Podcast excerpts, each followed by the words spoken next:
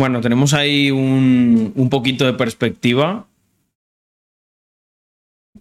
Pero es lo que hay, ya lo arreglaré. No sé por qué está tan girado eso. Ay, bueno. Vamos al lío. Mm, ¿Cómo estamos, family? Si hoy me apetece poner esta de Tech Revenge. Hace tiempo que no, no escuchamos Tech aquí. Tras el resultado electoral, Mm. el gobierno decidió llevar el cambio oficial 365,50 a dólar por dólar, lo que implica una devaluación de más del 20%. Ahora, ahora sí, ¿no? Ahora, ahora que gana mi ley, inflación, inflación. La inflación es culpa de mi ley. Es que son, son la hostia. Sí, me, me dijo, me dijo. Es que estuve hablando con, con un argentino, sí, ah, sí, lo comenté antes en 019, sí. Y. mm, Pues mira, voy a aprovechar, ¿no? Porque aquí luego lo hace todo el mundo menos yo. Para quien se pregunte qué es 019, puede ir a mi web. Este, este streaming de hoy va a estar patrocinado por 019. La comunidad de ejecución para emprendedores más top que existe. Y si no, que hablen, que hablen las personas que están dentro por ella misma. Presi es uno de ellos. Bueno, yo estoy contento por todos los argentinos, la verdad. Por lo menos hay un. Em, Saludos. hostia, jefe. Vladi. A ver si tenemos buenas noticias de tu asesor. Eh, pues mira, no, todavía no te, no te puedo decir de eso, pero todo pinta, todo pinta muy bien. Mm. A ver, no he visto el vídeo de, de, Fra- de un tío blanco hetero con Frank Cuesta. Hostia, tiene... Mm, A ver, espérate. Master. Carlos, una pregunta. ¿Cómo ves sacarme unas oposiciones tipo correos para tener una entrada de dinero estable e ir ahorrando? Y por las tardes estudiar FP, desarrollo web, coger experiencia como de irme de España. ¿Por qué no? ¿Por qué no estudiar desarrollo directamente, tío? Lo veo. Lo veo el plan un poco atropellado. O sea, sacarte si lo tienes tan, tan, tan claro y es algo que se ve que quieres hacer a corto plazo, yo intentaba ir pillando experiencia y no en una FP. O sea, intentaba cogerme un curro normal, ahorrar, hacer, eh, formarme en desarrollo web y tirar.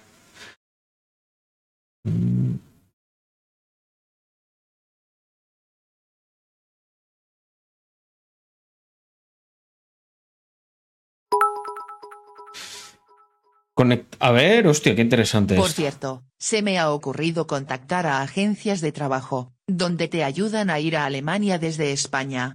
Para postularse hay que enviar CV, ahí podría haber buenas sinergias. Está muy bien ahí, sí. Porque puede.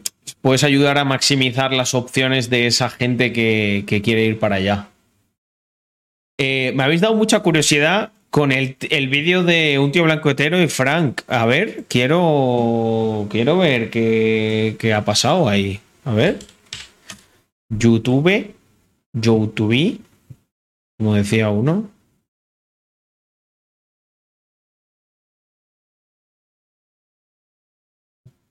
A ver, espera, espera, espera.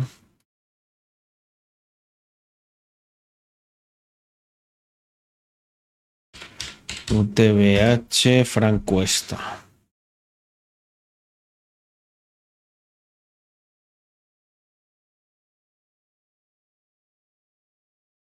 Charla con Frank Cuesta, caso de Daniel Sancho. ¿Qué tal estás, Uh, Frank? espérate, porque esto tiene buena pinta, ¿eh?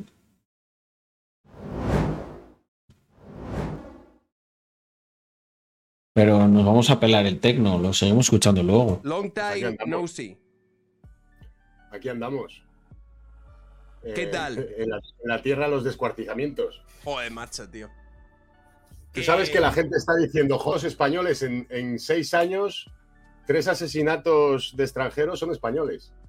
Pero, y dos con descuartizamiento, pero ¿eh? en Tailandia no, no se suceden crímenes y delitos de forma No, no, a ver, vamos a ver. relativamente El habitual. tema, el tema de que aparezcan trozos en maletas y en los canales y tal es relativamente normal, vamos a decir. Relativamente hay normal.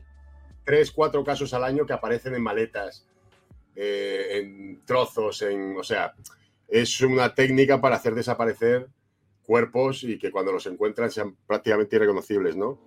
Pero, pero los dos españoles que lo han hecho les han pillado. O sea, es que les han pillado, pero vamos. Eh, el anterior fue Segarra. Vaya. Que Vaya movida, ¿eh? Madre mía, le vamos a meter un poco de velocidad. Está condenado, fue, fue condenado a muerte y está condenado a No, espera. Que eso eh, igual es demasiado. cadena perpetua. Y este caso a mí lo que me está, me está flipando mucho, eh, que se está viendo el caso como si él estuviera en España. Mm. Entonces, mucha gente que, que ves en televisión hablando y abogados y tal, y, y gente, criminólogos, no se dan cuenta de que el caso se ha cometido en Tailandia, va con las leyes tailandesas y se va a juzgar en un juzgado tailandés. Es decir, da igual que salga una señora diciendo, nah, Tailandia es todo corrupto, que salga el, el otro diciendo, nah, en Tailandia no.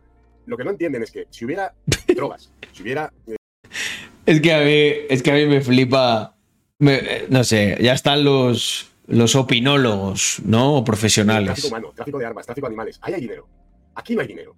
Aquí lo que les interesa a los tailandeses es que esto se resuelva rápido, que se limpie, porque no es bueno para el turismo.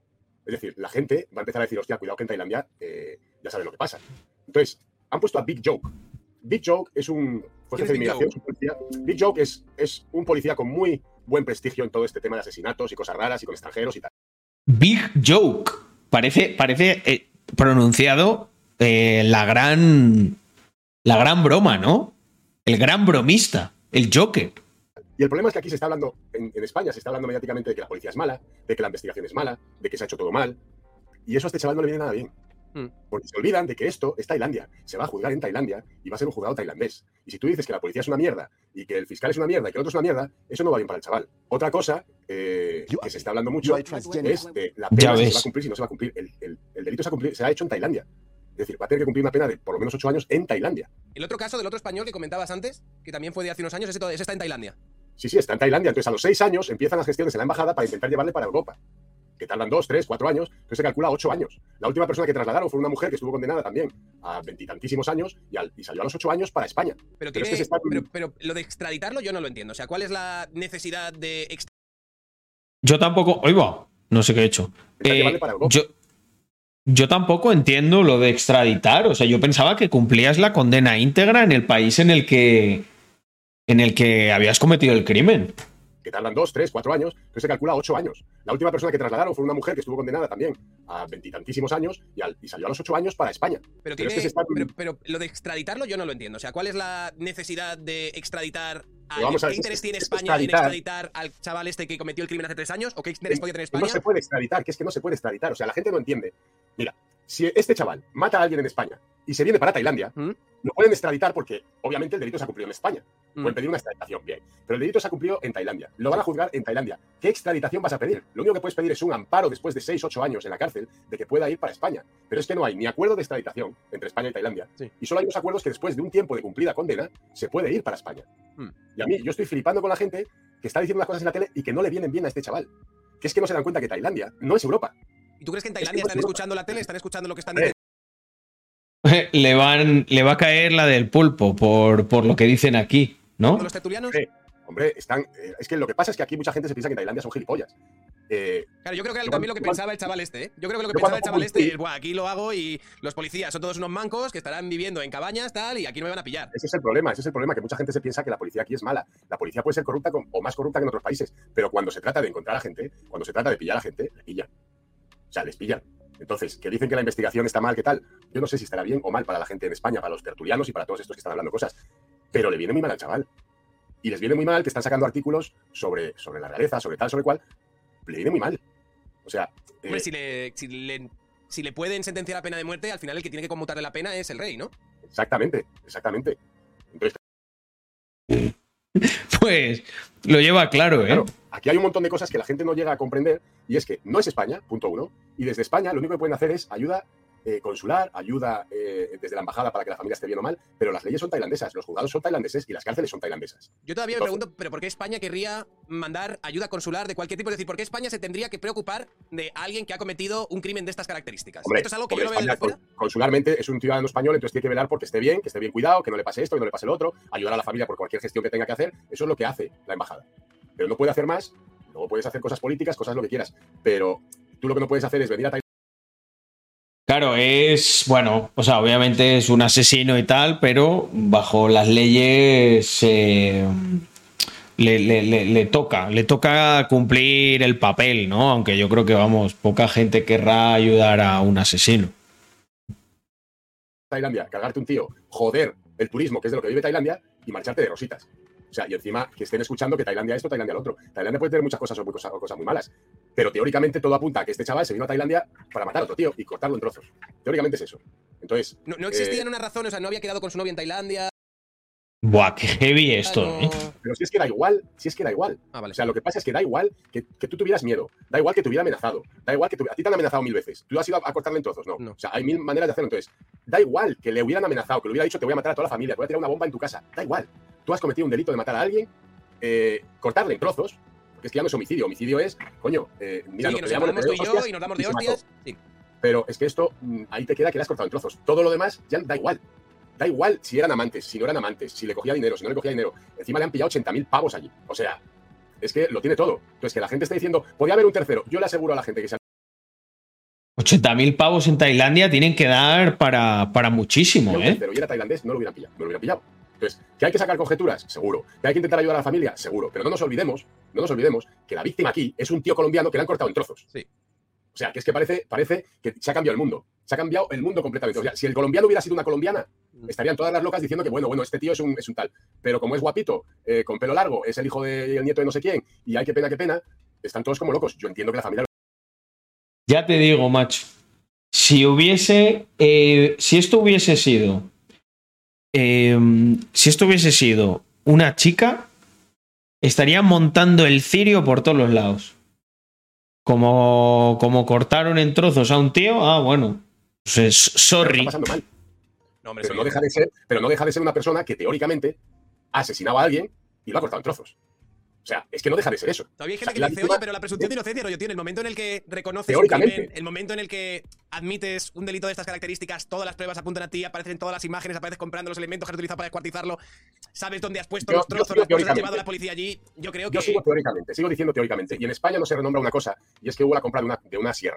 Sí, yo eso lo he mencionado, que el tío, aparte de comprar esto, sí que hubo una que compra de una sierra, Claro. donde hay vídeo también, y eso en España no se ha sacado. Entonces, el problema es que se están sacando muchas cosas como para intentar eh, ablandar la cosa o blanquear de alguna manera. O a lo mejor tenía un problema psicológico. Da igual que tengas un problema psicológico. Te has cargado a un tío y lo has cortado en trozos.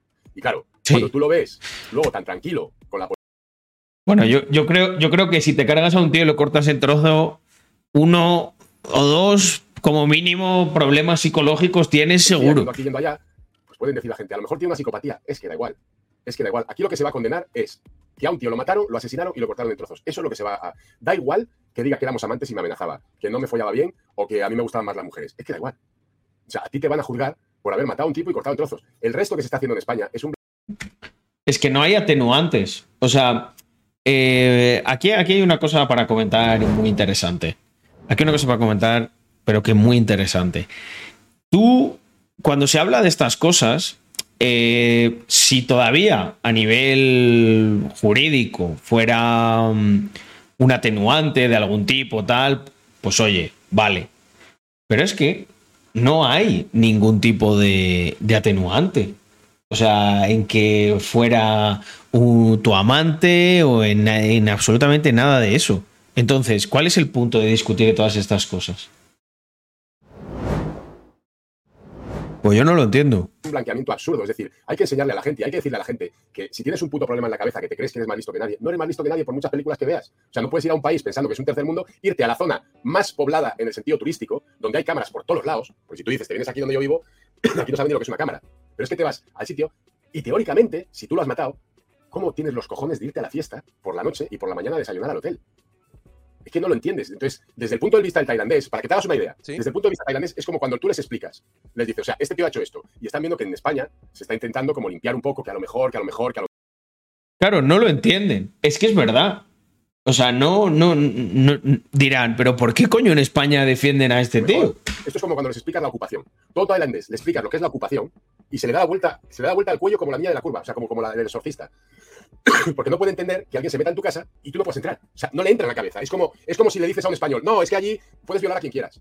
No te entra en la cabeza. Mm. Pues estas cosas a la gente no le entra en la cabeza que si alguien asesina a alguien y lo corta en trozos, que haya gente que esté intentando buscar, eh, pobrecito, ¿por qué? Una cosa Es que hemos- nos hemos convertido en. eh, nos hemos convertido en, en- No sé exactamente en qué, pero, pero da mucha pena. O sea, el debate nacional es defender a un tío que ha descuartizado a otro. Macho, es que.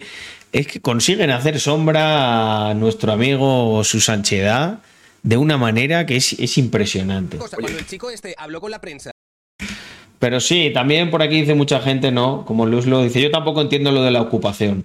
No, no, yo tampoco. Yo es que, mira, eh, explicárselo a la gente de fuera es que acabas dando tanta vergüenza que es mejor escurrir el bulto. y dijo que No se lo creen, se ríen.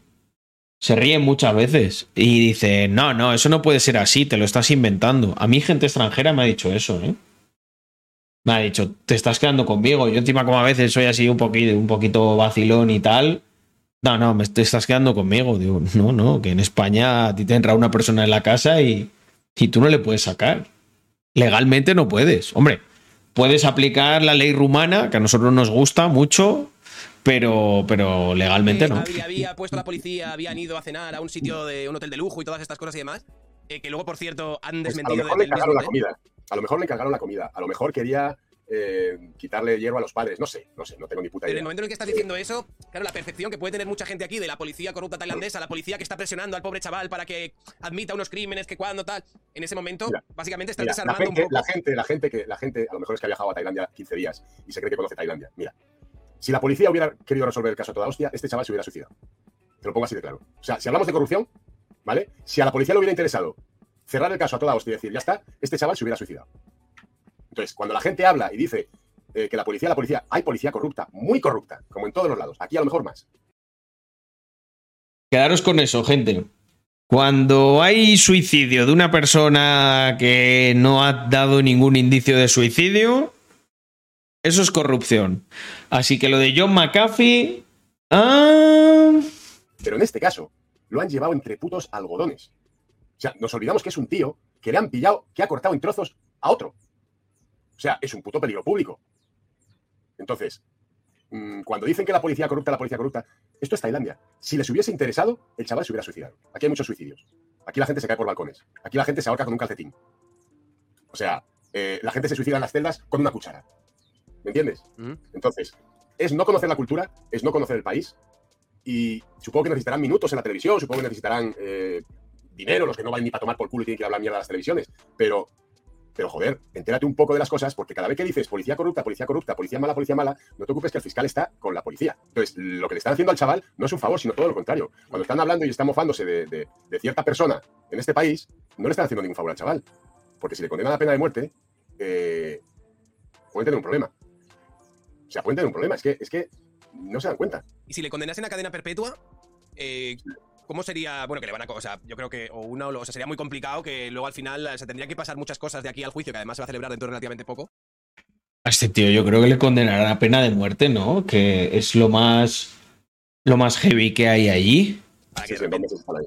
en dos meses ya lo tienen, ¿no? No es como en España, que tarda a lo mejor un año. No, no, además, además les interesa, les interesa que esto, que esto quede claro, les interesa eh, públicamente que nadie diga, oye, esto se ha hecho mal, no. O sea, estaban diciendo, ah, no cogieron pruebas del kayak, no cogieron de esto, no cogieron de lo otro. Eh, bueno, señora, a mí me gustaría preguntarles, eh, ¿usted trabaja en Tailandia? O sea, ¿usted vive en Tailandia? Mm. ¿Usted sabe cómo trabaja la policía en Tailandia? ¿Usted ha estado allí? ¿Usted estuvo la noche? ¿Usted no sabe si se ha llevado el kayak y ha colocado otro allí? O sea, la gente habla y al final, es lo que te digo, todo lo que digan malo de Tailandia no es bueno para este chaval. No es bueno. Máxime cuando el trato que ha tenido este chaval ha sido increíble. Porque ya te digo, si les hubiera interesado, este chaval se hubiera suicidado. Hubiera parecido suicidado. Si les hubiera interesado, seguro. Seguro. Entonces, no, no es saber Te suicidan. Que saber cómo funciona cada país. Es que no, España no es Tailandia, Tailandia no es España. Y quieren poner las cosas como que fuera España. No, señores, les están juzgando en Tailandia. Cada país tiene sus leyes, sus reglas, son básicamente lo mismo. Pero, pero tú no puedes coger y decir que mierda, que mierda, que mierda, que mierda, cuando tienes un chaval que teóricamente ha cortado en trozos a, a- a otra persona. O sea, no puedes, o sea, hay que decir. Yo creo que mm, hay mm, en general en Europa y en Occidente esa tendencia a querer juzgar todo con, con- como con un cristal único y no se dan cuenta de que efectivamente hay otros países. Eh, no se dan cuenta de que, mm, de que, por ejemplo, las cosas de la historia, ¿no? No puedes juzgar las cosas que han ocurrido hace años con el cristal del presente, porque obviamente todo está mal. decir, vamos a ver, pues estaría loco, le daría un aire o todo lo que quieras. Dicen que si las drogas, eh, que no, que no, que no. O sea, están hablando mierda de Tailandia que no le viene bien, que es que no le viene bien. O sea, había que decirle a la familia que parase a esta gente porque no les viene bien. Esta gente, esta familia va a tener que venir a Tailandia a ver a su hijo. Y si siguen metiendo mierda contra Tailandia, contra la policía, que no se olviden que la policía es la que controla las cárceles. Bueno, yo, yo también discuto que la intención que tengan los tertulianos sea ayudar al tipo este. Si que no- los no es por tertulianos intención, hablan de lo que les sale No los cojones. sí, sí, pero no es por intención o no intención. Pero la familia debería de parar toda esta mierda y decir, dejen de hacer tertulias, dejen de hablar mal de Tailandia, dejen de hablar mal de la policía, dejen de hablar mal del rey, dejen de hablar porque no nos viene bien. Que esta familia va a tener que venir durante muchos años a ver a su hijo. Que esta familia va a tener que cuidar de su hijo. Y no nos olvidemos que van a estar en Tailandia. Da igual que venga aquí el rey de España y diga, hola, hola. Da ¿Cómo va igual. a ser la estancia en una cárcel tailandesa? A lo mejor tienes algo de conocimiento sobre cómo funcionan por ahí las cárceles y tal. Me imagino que será bastante dura y costará pasta. O sea, es No tiene buena aquí como en pinta. España. Mm. Yo vi en un canal de un guiri que al ser extranjero seguramente se libre de la pena de muerte. Lo condenarán a una vida en la cárcel y luego pedirán la extradición a España. necesitas cierta, cierto dinero que te venga de fuera para poder más o menos, pues, poder tener, ya no te digo privilegios, pero sí ciertas cosas más o menos básicas que a lo mejor no tendrías si no estuvieses pagando pasta. Mucha pasta. Yo me gasté mucha pasta para que Yuji fuera capaz de salir de la cárcel viva. Y te digo, Yuji salió de la cárcel y no es la misma persona. Y estuvo bastante cuidado dentro de lo que. Y no es, nunca va a ser la misma persona. Nunca. Y la cárcel de mujeres es jodida. Mm, la cárcel de hombres, multiplícalo por 10. Uf. Por eso te digo, por eso te digo que todo lo que se hable en los tertulias, todo lo que se meta mierda, todo lo que se critique, va a ir en contra de la familia. La familia es la que va a tener que venir aquí. La familia es la que va a tener que firmar papeles y pedir permisos para ver a su hijo. La familia es la que va a tener que intentar cuidar a su hijo dentro. Yo, si te acuerdas, cuando el caso de Yuji, Sí. yo me metía contra un sector, pero yo no hablaba mal de Tailandia.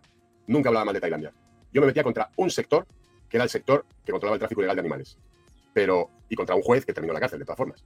Pero yo los problemas que tengo con la policía los resuelvo con la policía. Yo llevo trabajando con la policía 17 años. De tú a tú, día a día, por temas de animales y tema de tal. Yo sé cómo es la policía. Y yo te digo, yo hablo con policías constantemente. El otro día estuve hablando con un, con un tipo aquí y me dijo que, claro que están, claro que, claro que tienen que mirar qué están diciendo en España, claro que tienen que mirar qué están diciendo aquí y allá. O sea, se piensan que como son tailandeses son tontos, que esta gente es asiática, que esta gente trabaja 24 horas al día y tiene 60.000 personas mirando todo. Todo les interesa porque lo que quieren es que cuando termine el caso, la gente diga lo mismo que con el otro. Oye, son ya tres españoles que en seis años se han cargado un tipo aquí. Ya son tres, ¿eh? Entonces, claro, que vengan a decir ahora que la policía es corrupta, pues vale, pues la policía es corrupta. Y de la Guardia Civil y la Policía Nacional todos los años echan no sé cuántos por corrupción también. ¿Que tiene mala fama? Sí. Nos van a, nos van a joder la visa, tío, los, los asesinos estos, hijos de ¿Que puta. tiene cosas? Vale, pero yo te digo, si les hubiera interesado, este chico se hubiera solucionado con un suicidio. Y ya está. Y hubiera sido, uh, fíjate, se suicidó porque no pudo con la presión de haber matado a este. Y hubieran hecho hasta una nota con su, con su letra. Entonces, todo lo que se está haciendo ahora mismo es una mierda para Uy. la familia. Es que la gente, los tertulianos, segundo. las locas estas y los locos estos aquí un bichito diciendo, yo sé esto, que está dado la vuelta, tal, no sé me da no se dan pena. cuenta que los Le que se voy van a a comer la librar mierda luego son este chaval de su su familia. Porque mm, vete mi pana. Y que digan, ah, mira, vienen estos que decían que Tailandia era una puta mierda. Porque al final lo que digan en España se le va a tirar a la familia. Se le va a tirar a la familia. Y al final tú piensas también que yo me imagino que desde la perspectiva de Tailandia, los turistas españoles, como tú dices, en plan de vamos a ver si en seis Es años que han venido tres turistas españoles y han creado una situación de disrupción, sobre todo en un sector que para nosotros es muy valioso, como es el turismo, y se han Hala. cargado tal, y encima desde España, está, Al no, es que campo. Tailandia, es que madre mía, ellos a lo mejor. Claro. Bichitos Life Matter. Pensando, "Oye, estos hijos de puta vienen aquí a hacer turismo criminal, ¿sabes? De repente tal, y encima nosotros nos echan la mierda como no, sois unos corruptos, sois tal, no es que la policía, no es que el juez, no es que el rey. Mira, el otro día cuando hablé con este policía, antes de hablar con Pablo, estuve hablando con un alto cargo de la policía, que es amiguete hace muchos años. Y, y lo primero que me dijo es, joder, macho, yo antes me acuerdo que importábamos aceite de oliva vuestro, ahora lo que importamos son los descuartizadores. O sea, son dos. Es que son dos en ocho años, ¿sabes? De España. Y otro que a machetazo se cargó a otro. Entonces, hostias, mm, que, que- que de repente... Pero, no, oye, que también hubo unos canadienses que hace poco también descuartizaron a otros, ¿eh? O sea, que aquí... eh, aquí se Pero que, es un es como, no sé, hay foros de descuartizadores o algo, hay, hay turismo de descuartizamiento. Eh, venga, va, vamos para allá y bueno, esto como quien se come un chuletón, ¿no? Uno por aquí, uno por allá, pum, pam. Y se sabe cómo va eso. Lo que pasa es que este, este chaval no ha tenido ayuda de un tailandés. Si hubiera tenido ayuda de un tailandés, no encuentras nada. O sea, a nadie se le ocurre tirar nada eh, en un dump. No tiras nada en un dump, porque sabes que tienes mm, 200 personas allí buscando cosas. O sea, es que a nadie se le ocurre. A nadie. Un dump es un vertedero, entiendo, ¿no? un, ver- un vertedero. No se le ocurre a nadie. Es el primer sitio donde aparecen cosas. O sea, y no se le ocurre a nadie hacer un crimen así en una isla. Este se debe pensar que éramos todos tontos aquí o que era todo el mundo tonto. Si fue él.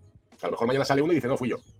Pero es que a nadie se le ocurre. O sea, es que es, lo, es, de, es de cajón. Bueno, pero bueno, es que también dejar el ticket de compra dentro de una de las bolsas también es para, es para, para cualquier cosa, ¿sabes? No, claro. Es para decir, Fíjate que ¿Te es lo que estaban diciendo cuando estaban sacando la opción de que había podido participar tercera persona. Decían, es que Dani No me jodas que se dejó el ticket de compra de las herramientas que utilizó para el descuartizamiento en la bolsa allí al lado. No sé, está, ¿de dónde sale esta gente, tío? Con lo entretenido que es el mundo haci- haciendo el bien y estando a tus cositas y trabajando, ¿eh? Daniel es demasiado desordenado para hacer algo así, el rollo de no. Si es que viéndolo cómo Es ha sido el crimen, encaja perfectamente con un gilipollas que sea muy desordenado. El problema es que hay mucha gente ahora mismo. Coño, Alexu, ¿qué pasa, tío? ¿Cómo estás? Ahí, un fundador de este canal. Me encantaría. Frank es un chat.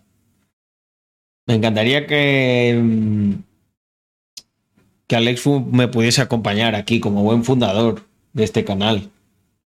eh, el otro día veía un clip de una chica que decía, eh, yo para qué estudiado matemáticas si no vale para nada. Yo para qué estudiado no sé qué si no vale Sí, para sí, nada. sí. Eh, entonces dices, claro, esta gente no se da cuenta que tú vas al puto colegio para ejercitar el cerebro y que tengas una mecánica en el cerebro para lo que decía de resolver problemas, de resolver situaciones, de tal y cual. El problema es que la gente hoy en día mm, no entiende que la vida no es una serie de televisión ni es una película.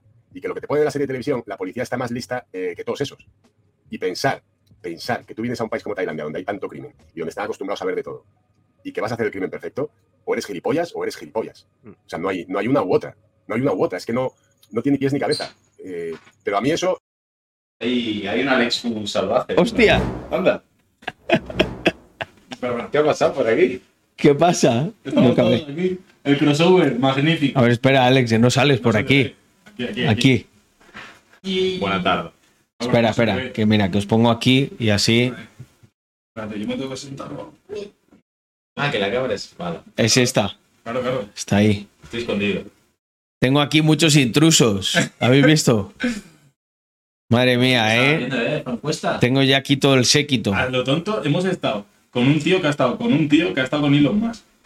¿Qué te parece? Frank Cuesta está con Elon Musk. Joder. Claro, ¿no sabías? No. Sí, luego mira, luego mira lo del. No me acuerdo quién era. Eh, te paso el clip. Hay nuevos residentes en Andorra. Estos dos. Todos. Tenemos ya el, pa- el pase de piscina ese. Mm, Ahora es un piso ocupa. Sí. Bueno, En este piso ahora mismo hay 4, 5, 6, 7, 8 personas. Sí. Eh, Hombre, es que es un piso grande. Sí. Eh, es, vuelvo a los tiempos del- de los pisos pateras. Sí. Y la semana que viene tengo en este piso a un invitado bastante especial. Ya os lo enseñaré. Ya os lo enseñaré ya. Ah, Bueno, ¿qué? ¿Marcháis ya? Sí, No, todavía Tienes no, to- está en en el salón. Ah, vale. Tienes tú todo, ¿no? A- Este, Álvaro. Sí, ya estoy pasando. mira, te paso, Perfecto. te paso por el stream lo de Musk. Ah, sí, sí. Para tío. Muy bien. Te coronamos el stream, pues claro que te coronamos el stream, ¿sabes? O sea, vamos a ver. ¿Qué qué es este stream? Esto es socialismo, ¿eh? Mira, aquí estoy. Vamos a continuar, si es que estoy aquí haciendo una Dale, reacción. vámonos. Venga, muchachos, nos vemos mañana. Solo, señor. Mm. Ciérrame ahí. Estoy bien acompañado, ¿eh? ¿Habéis visto?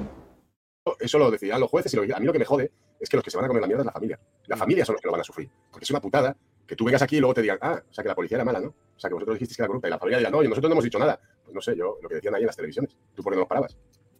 Y que al final del día están todos con la mierda de que si el chaval, el chaval, el chaval, y parece que el que, parece que el que mataron fue el chaval español. Sí. No, que no. Yo lo que sé es que hay un tipo en trozos tirado en vertederos y en el mar, y hay otro que sale medio sonriendo, eh, enseñando dónde lo mató y dónde tiró esto y dónde tiró lo otro. Eh, esa es la puta. Es que madre mía, ¿Que lo ¿eh? condenan? Yo lo siento mucho por la familia, pero lo siento mucho más por la familia del que ha muerto y por el que ha muerto. Es decir, tú la haces, tú la pagas.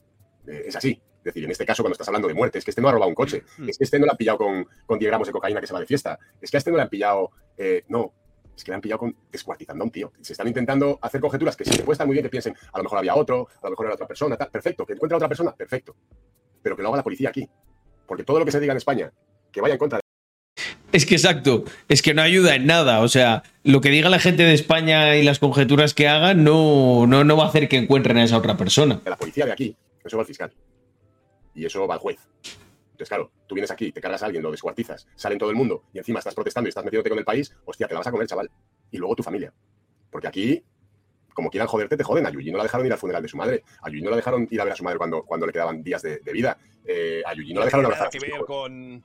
Y a Yuyi no la dejaron eh, abrazar a sus hijos hasta nueve meses y porque intervinieron jugadores del Barcelona. O sea, ojo.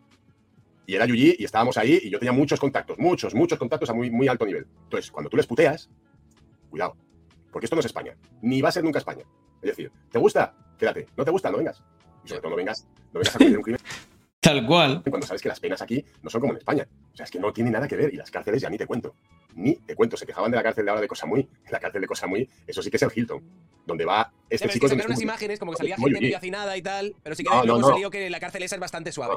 Es la hostia esa cárcel. Esa cárcel es la hostia. Donde va a ir, que será la Yao, que es donde estuvo Yuji. A eso sí que le llaman el Banco Hilton. Imagínate por qué le llaman el Banco Hilton. Tú entras ahí y, y no sabes lo que hay. Y no sabes lo que cuesta mantener a una persona viva ahí. Pero la comida eh, en la cárcel no debe ser muy allá, ¿no? el, problema, el problema no es la comida. ¿Ah, no? el, problema, el problema en las cárceles no es la comida. No es la comida. Es la gente que hay No ahí. El problema de las cárceles son, son otras cosas. ¿Qué problemas hay en las cárceles? Si se puede más o menos. Todo lo que te puedas imaginar. Todo lo que te puedas imaginar que es horrible. En todo. cuanto a, claro, cuando me has dicho alguien sano, yo enseguida me he pensado comida, ¿no? Pues es lo primero que tú necesitas para poder Comida, subsistir. enfermedades, eh, de todo, de todo. Las cárceles aquí están hechas para que la gente no quiera volver. O sea, aquí las cárceles están hechas y los guardas. Fíjate, cuando salió Yuji, salía de la cárcel y la guarda principal, eh, en vez de decirle adiós, no sé qué, le dijo básicamente, no te quiero ver en la puta vida aquí. Es decir, la cárcel está hecha para que la gente no quiera volver. ¿Vale? Entonces, con eso te puedes imaginar. Ya. A la Joder. cárcel una vez aquí no quiere volver. Me está dando miedo. ¿eh? No quiere volver ni Dios. Ni Dios. Y te digo, yo fui a esa cárcel cientos y cientos y cientos de veces porque yo eh, iba, iba prácticamente todos los días de ahí al juzgado a poner un papelito durante seis años y medio. Y, y es jodido, ¿eh? Es jodido. Para las familias es jodido. Supongo que a esta familia la llevará a la embajada siempre que vengan a verle. eh, lo verán ahí a través del cristal, que se olviden de abrazos y de vis a vis y cosas de esas. Eso no existe. O sea, no existe. El vis a vis, el que puedas abrazarle, eh, eso no existe. O sea, olvídate, ¿vale? Para hacer eso necesitas pagar mucho dinero y en ocasiones muy, muy específicas. Da igual lo que diga un policía en España, lo que diga un juez en España, lo que diga el mejor abogado de España. Da exactamente No va, no va a mejorar su, su situación. igual. Aquí le va a tener que defender un abogado tailandés y el fiscal va a ser tailandés y el juez va a ser tailandés y la cárcel va a ser tailandesa. Se les tiene que meter en la puta cabeza ya. Luego ellos pueden jugar para que lo puedan sacar de alguna manera o acelerar los procesos. Pero eso una vez que esté condenado. Porque si no, lo que están haciendo es empeorar. No es lo mismo que te metan una cadena perpetua a que te metan una pena de muerte. Porque el primer gran eh, perdón que te dan es de pena de muerte a cadena perpetua. Si estás en cadena perpetua, el primer perdón puede ser bajar la pena a una pena. ¿Entiendes? Entonces, con lo que están jugando es con los años de vida de este chaval. Y parece muy peliculero. Pero es que es así, que se lo pregunte a Segarra. ¿Cómo lo se lo lleva el Segarra a este? A este le condenaron a cadena, no, a pena de muerte. a pena de muerte y luego conmutaron la cadena, a cadena perpetua, pues se pasará ocho años, nueve años antes de que pueda volver a España, pero es que ocho años y se agarra. Y una cosa, luego un- cuando vuelves a España tienes que cumplir la cadena Claro. perpetua en España o Este de Segarra, no. ¿Quién? No sé quién es. en España dicen, bueno, aquí no puedes estar más de 25 años en la cárcel, así que a los 25 años. Claro, luego en España sales, luego en España sales a los 20 años o lo que sea, a los 15, ¿vale? Pero piensa que Segarra era un tío que vivía en Tailandia, que conocía el sistema de Tailandia, que hacía Muay Thai, era un peleador de Muay Thai. eh, A y ver. conocía cómo funciona el mundo. Espérate, Segarra, Tailandia.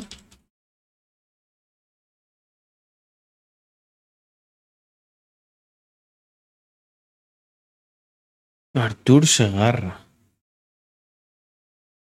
El español condenado en Tailandia.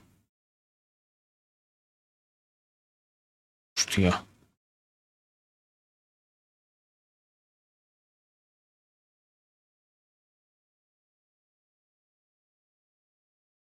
Este nunca, nunca lo vi yo, ¿eh? No me suena.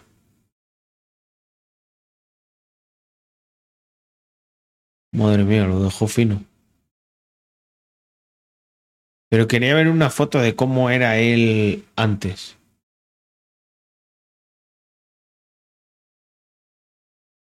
Este tiene cara de tiene cara de influencer al helado. Este.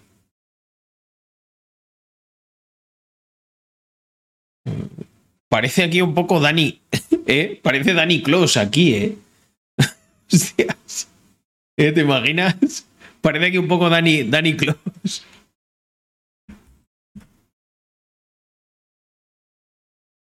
Con la gorra y todo. Es que hay una foto, hay una foto de Danny Close con, con gorra que se parece mucho. Aquí, aquí. Hostia, Dani, ¿eh? Tailandia, ¿vale? Este entró en la cárcel y sigue, sigue ahí. A donde van a meter a este chaval le van a meter en, en- Le van a meter donde le van a meter. Que a lo mejor, si todo va bien y si dejan de tocar los cojones la gente, a lo mejor le dejan en cosa muy. O consiguen que le trasladasen a otra cárcel. Pero como sigan tocando los cojones, le van a dejar en la Yao. Y la Yao es donde estuvo Yuji. Y es una cárcel bastante dura. Eso es el banco Hilton, que le llaman. O sea, y te digo, nunca va a salir, nadie sale de la misma manera que entra. Entonces, yo le pediría a la, a la familia que parase a toda esta gente que está elucubrando con cosas y tal, que si quieren hacer investigaciones, que las hagan en Tailandia, con la policía tailandesa, con los abogados tailandeses, pero todo lo que se hable mal de Tailandia, de la policía, de los jueces, de los fiscales, de la familia, todo eso no les viene nada bien, ni a ellos ni a su hijo. Porque desde España, te lo digo yo que estuve ahí metido, desde España no te van a resolver absolutamente nada. Porque aquí es como si te vienen los tailandeses a decir cómo tú tienes que llevar las leyes y las cosas en España. Es que no puedes. O sea, tú te imaginas eh, los tailandeses diciendo que España es una puta mierda que la policía es una puta mierda, te descojonas, ¿no? Pues aquí no se descojonan, aquí se cabrean. Ese es el problema. Que es un país que tiene muchísimo orgullo. Aquí, aquí no se descojonan, aquí se cabrean. Efectivamente. Mucho orgullo. Es el único país de todo el sureste de Asia que nunca ha sido una colonia de ningún país. Con eso puedes imaginarte el orgullo que tienen.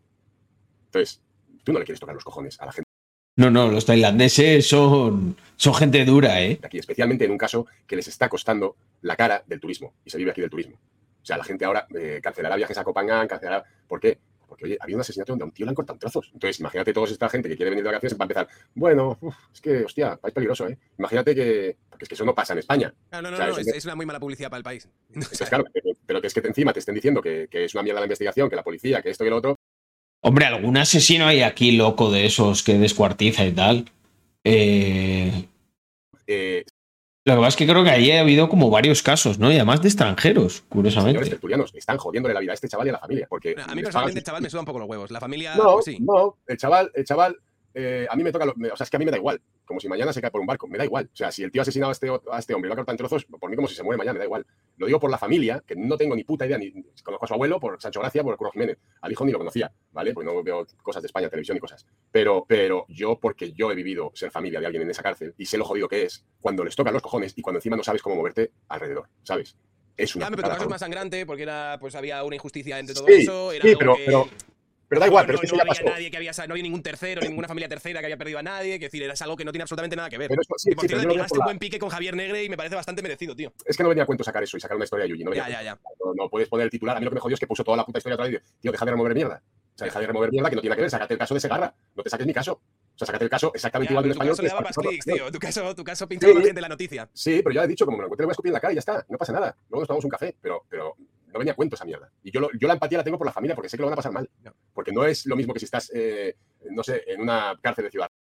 Es que a Frank le tocó, le tocaría ver esas cárceles y vivirlo y madre mía. Bueno, yo creo que mm, lo tenemos con esto y mm, no estaba muy enterado, la verdad, de, de toda esta historia. O sea, sí había visto lo del chaval este que había descuartizado. Y bueno, pues flipando un poquito, como, siem- como todos, supongo, con estas cosas. Eh, me ha molestado, me ha, me ha encendido bastante lo que ha dicho Frank. A ver, espera un poco, la música igual está alta. Em,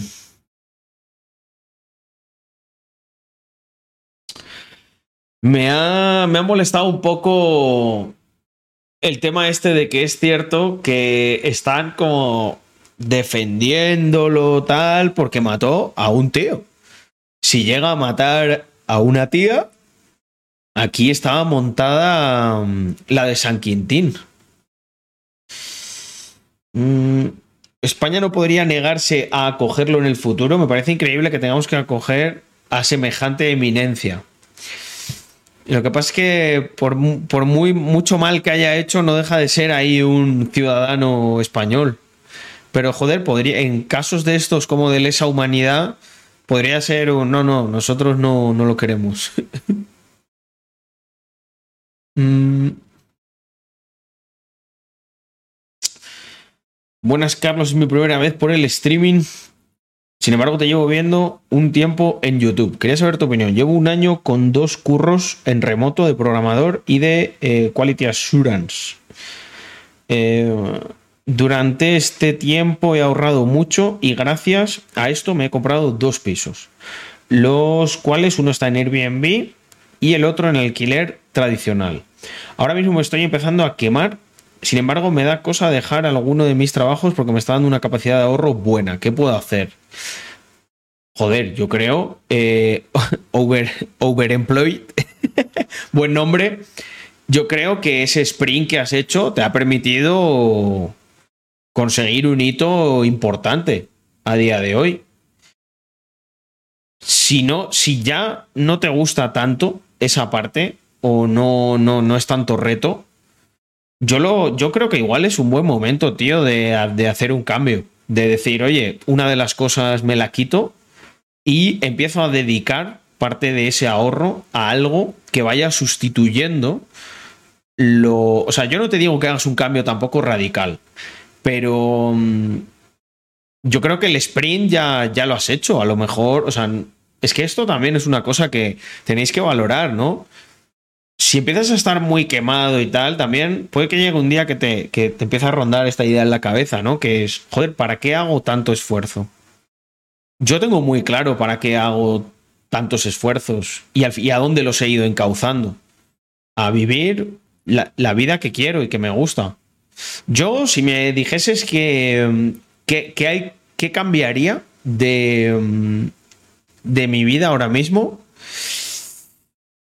Fíjate que lo único que creo que me queda hacer, y ya lo voy a hacer, pero por un sentimiento como de cabeza de familia, de, patriarca, es el tema de las casas.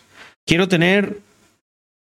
La idea es tener no solo una, sino unas, eh, un pequeño portfolio de inversión. Pero la primera, aunque yo no vaya a vivir en ella ni nada, va a ser muy especial. Quiero al menos tener una, al menos decir, esto es mío, este es mi espacio y sé que mi familia, eh, por muy mal que se pusiera todo, pues siempre iba a tener un, un lugar donde, donde refugiarnos y donde um, protegerles. Y es la única cosa, y bueno, ya estoy en proceso, yo creo que me voy a sentir como muy realizado con el tipo de vida que tengo y además con, con el tema de las casas.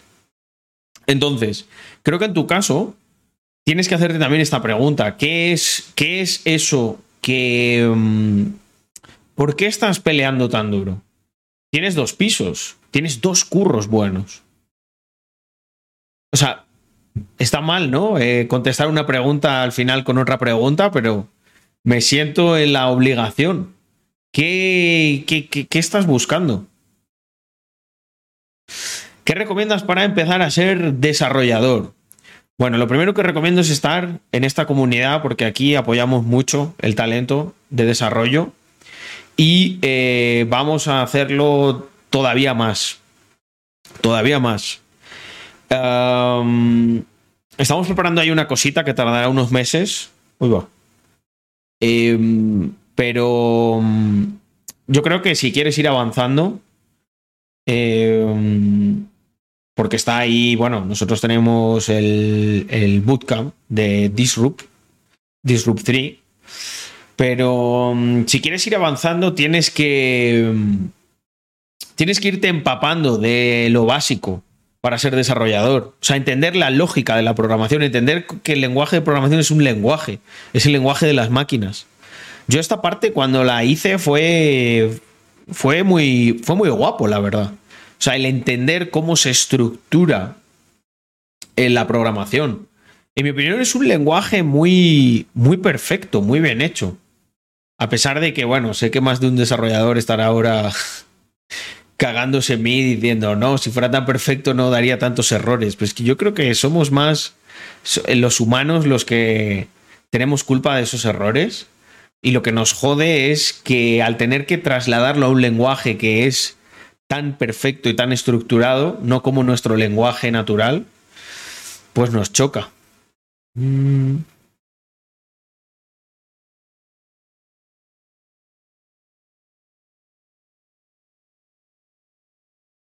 ¿Cómo consigues más de un curro de programador sin que se entere la empresa?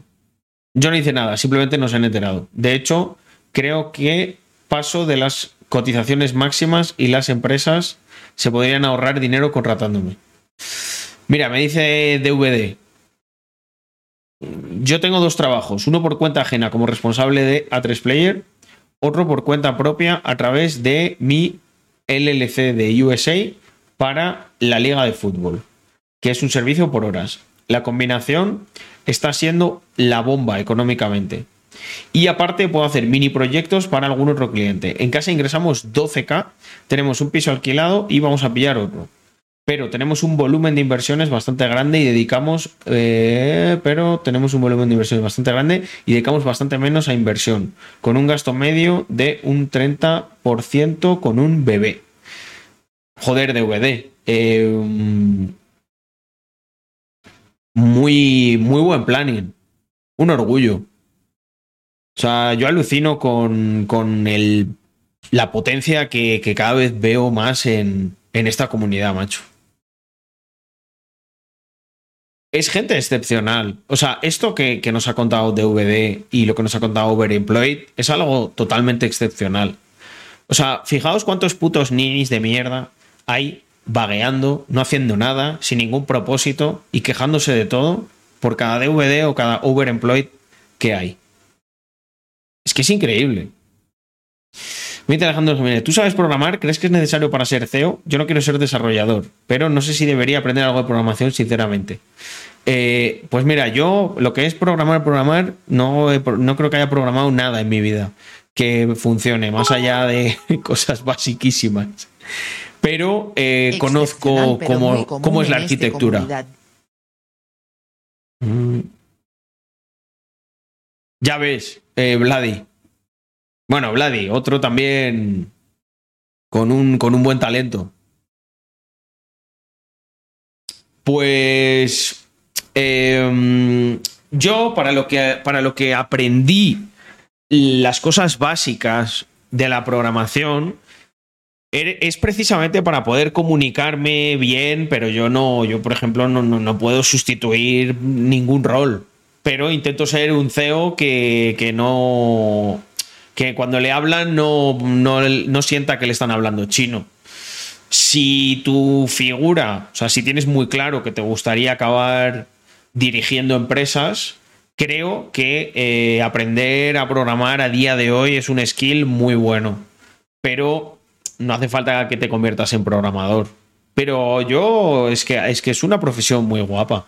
O sea, puedes hacer muchas cosas. Se necesita, se necesita. O sea, el programador a día de hoy es el. Es el, es el, son los arquitectos y los, y los constructores de, de la arquitectura eh, digital que es el futuro. Ese no es el futuro, es el presente. Ese es el problema. A ver qué me cuenta Edward. He estudiado marketing, pero he acabado en un puesto de diseñador gráfico en la misma empresa y aprendiendo HTML y tal. La verdad, no sé por dónde tirar mi vida ahora. Ja, ja, ja. Es como que he abierto muchos frentes, pero no estoy especializado en nada y plantado en un cal mes. Céntrate en algo y quema, quema ese skill, ¿sabes? Si tú te haces experto en lo que estás haciendo ahora, un diseñador, un UX UI, porque si le metes HTML y todo eso puedes mejorar, ese, ese salario lo, lo puedes mejorar, seguro. Mm. A ver, ¿qué me trae. ¿Qué me trae aquí el inversor? Tu abuelo, tu madre. Oye, Yago, se estaba especulando cuándo. Eh, se está especulando cuándo. ¿Cuándo se te ve por aquí? A ver si salen ya todos los trámites estos y tenemos que charlar de eso, ¿eh? Ay, pero bueno, ya está todo mucho más avanzado. Tu abuelo pagó más impuestos de los que debía.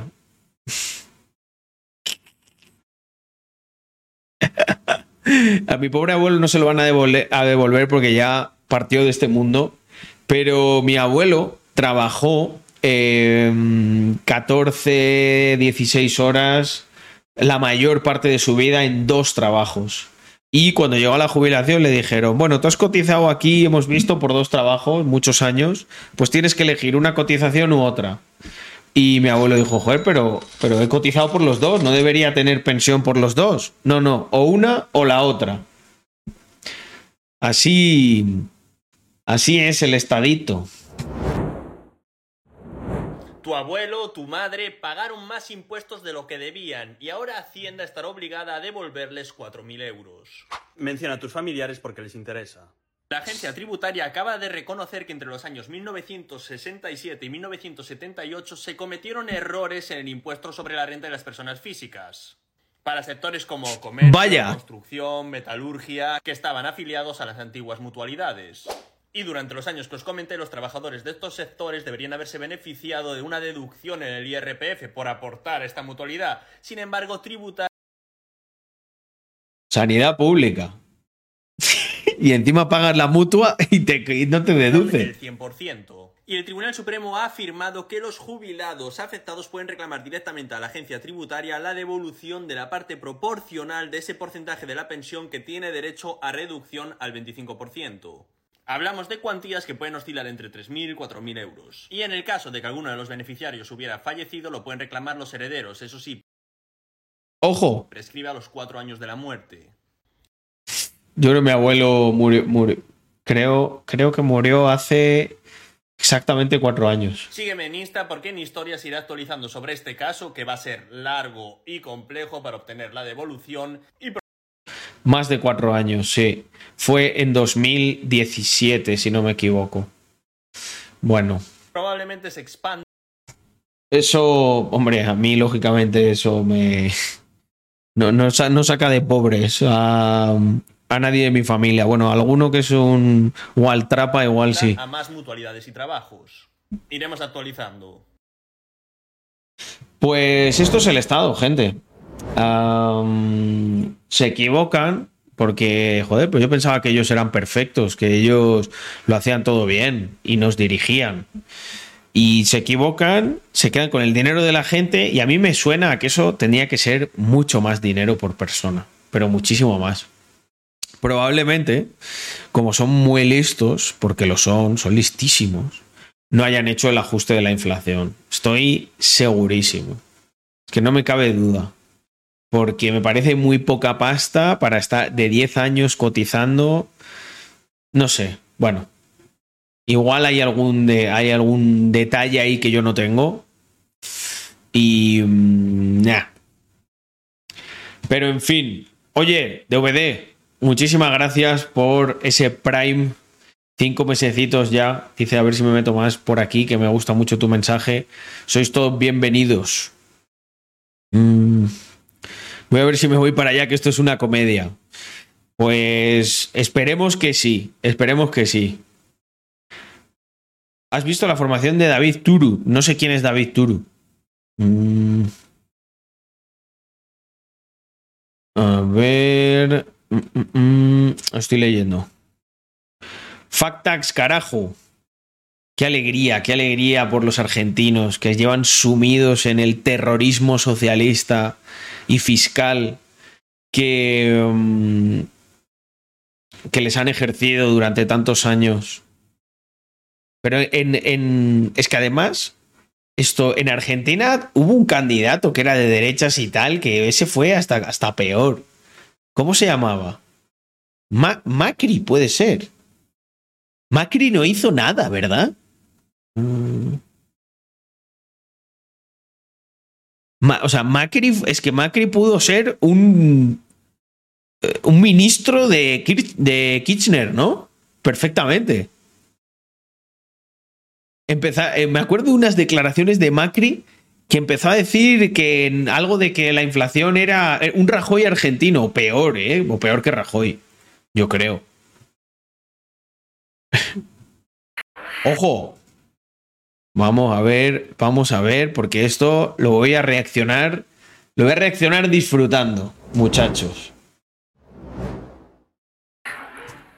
Quiero darles las gracias a todos los que vienen apostando desde el año 2021 en crear un proyecto liberal con proyección nacional y que llegue a ser gobierno. Además, también quiero darle las gracias a todos los que se fueron sumando durante el año 2002-22 y así hemos logrado construir esta alternativa competitiva que no solo Imagínate que Milei se pone modo Bukele en Argentina. Hostia, tiembla Estados Unidos, ¿eh? Dará fin al quiserismo, sino que además dará fin a la casta política parasitaria, chorra e inútil que hunde este país.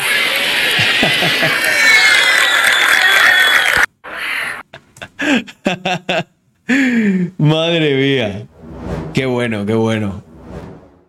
Eh, joder, es un, es un día. Es un día de esperanza, ¿eh? Para. mm, Para los argentinos. La verdad que me alegro, me alegro un montón.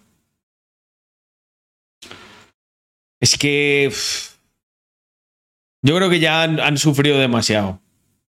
No sé si Españita necesita como un toque de. Mira, si España tiene que sufrir cuatro años más de Sánchez para que salga un Milei eh, de entre las tinieblas, yo creo que merecería la pena. Porque fíjate que, que, mm, que Milei, Milei- con Milei tengo mucha más simpatía a nivel político que, que, por ejemplo, con cualquier grupo español. Y bueno, Vox, con lo que pasó con Espinosa de los Monteros, que yo creo que era el, el representante de los valores liberales, en ese partido, pues yo creo que acabó, acabó sentenciado. Dice, me parto, en la prensa lo pintan como ultraderecha. Yo flipo. Como, pero ultraderecha mi ley. Pero ¿cómo va a ser ultraderecha mi ley si es liberal? o sea... Ya, ya no, no, no O sea, es que, ¿sabes qué es lo que pasa? Que la gente es tan cortita, tan cortita de mente, que necesitan. Necesitan tener. eh, le necesitas tener como entre dos cosas, ¿vale? Porque si le pones ya tres, cuatro, se lían. Entonces es dere- derecha, malo, ultraderecha, izquierda, bueno. Bueno malo, derecha, izquierda, blanco, negro. Como ya le diga, ¿no? ¿Eh? ¿Liberal? ¿Cómo? No, no, no, no. ¿Eso qué es? ¿Eso es malo o es bueno? Eso es malo, pues es de derechas. y ya está, ¿eh? Y solamente llega- llegan, hasta ahí. Reacciona a mejores momentos de mi ley. Venga, eso puede ser una buena. Puede ser un. Busca mi ley en Google. Vamos a hacer ese experimento. A mi ley le gustan los perros, como a Hitler.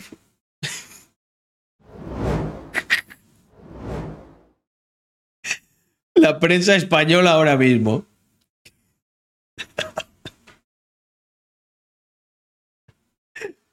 Madre mía. No, pero esto no, lo, no pueden haber puesto, ¿no? Candidato ultraliberal. Bueno, por lo menos ultraliberal me flipa. Yo soy ultraliberal. Soy superliberal. Soy turboliberal.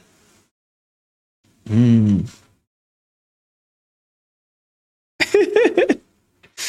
espera, espera, mira, aquí, aquí nos han puesto un recopilatorio.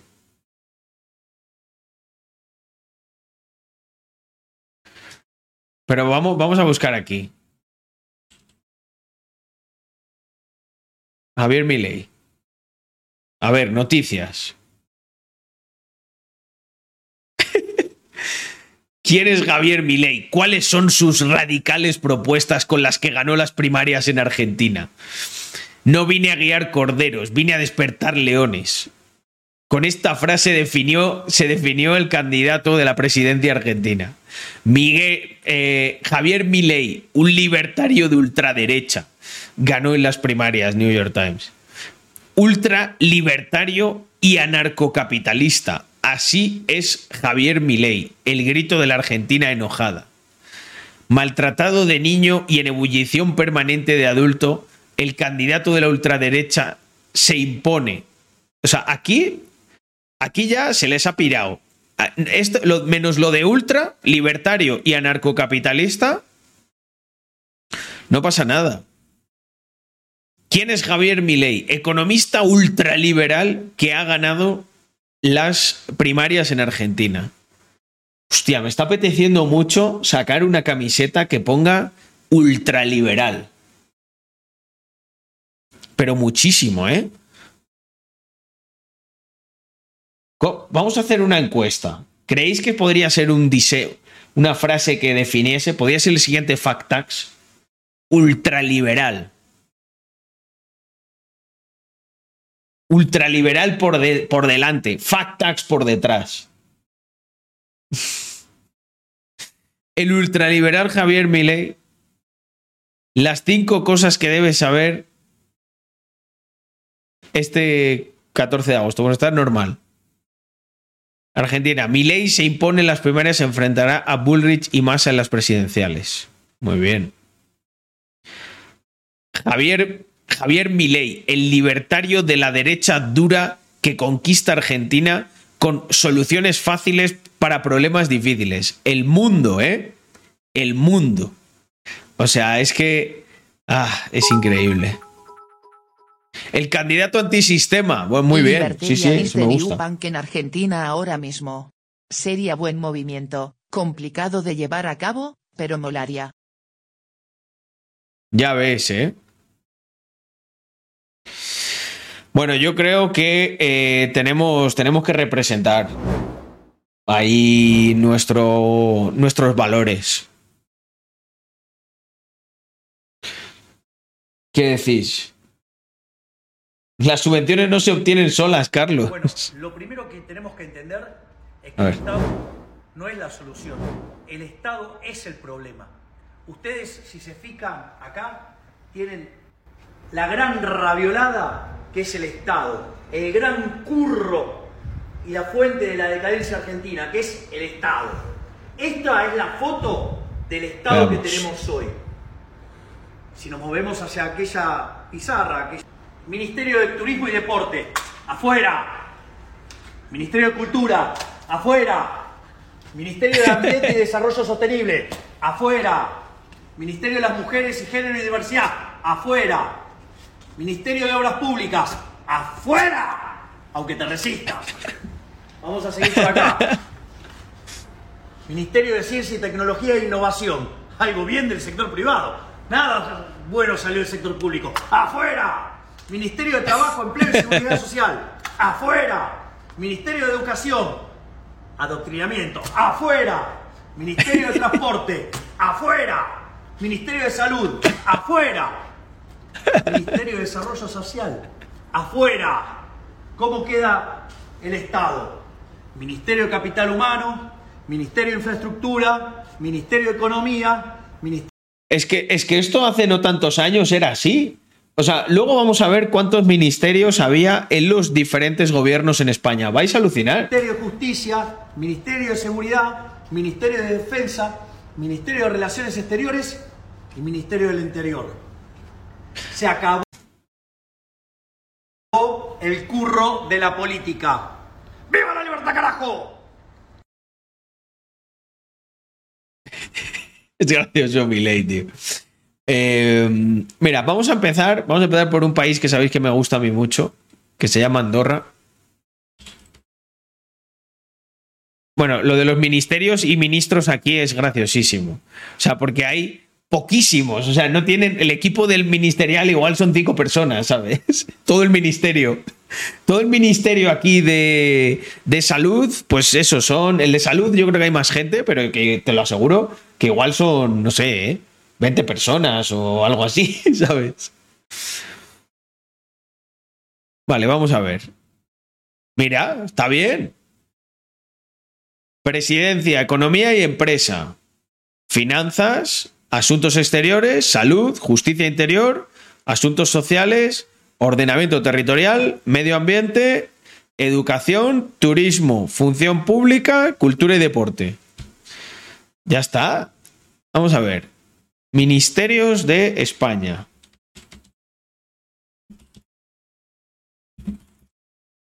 Por años. Historia de los ministerios de la presidencia de España.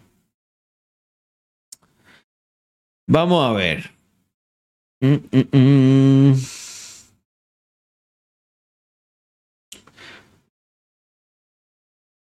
A ver, vale, pero estos son los ministros, todos los ministros.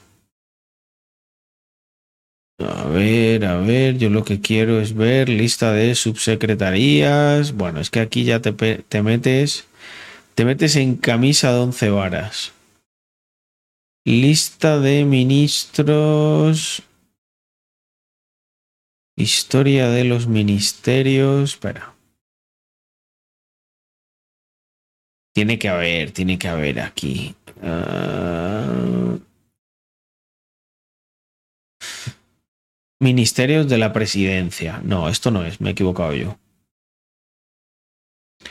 Evolución de los ministerios. Vamos allá.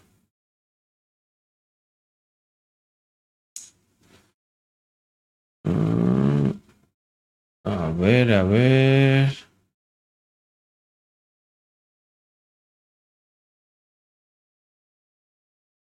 Pues que quiero ver como una, mm, una lista de... Pero no hay.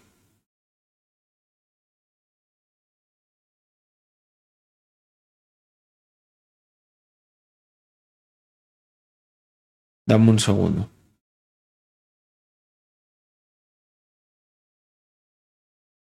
Los gobiernos de España con más ministros de la historia. Sánchez y Suárez. Hostia. Ah, ah, ah, Mariano Rajoy, 14 ministerios. González, 10 ministerios. Zapatero, más de 10, pero menos de 15. Pedro Sánchez y Adolfo Suárez, Consejo de Ministros de más de 20 personas. Adolfo Suárez. Pero yo me acuerdo que antes había. A ver, espera, por ejemplo, ministros de Aznar. De la época de Aznar. A ver, gobierno de la séptima legislatura. Claro, cabían en la foto. Es que, joder. Vale. Teníamos asuntos exteriores, justicia, defensa, interior, fomento, educación, trabajo, industria y energía, agricultura, pesca y alimentación, administraciones públicas, sanidad y medio ambiente. Es que. Es que, joder, eh, ahora vamos a ver. Ministros Pedro Sánchez.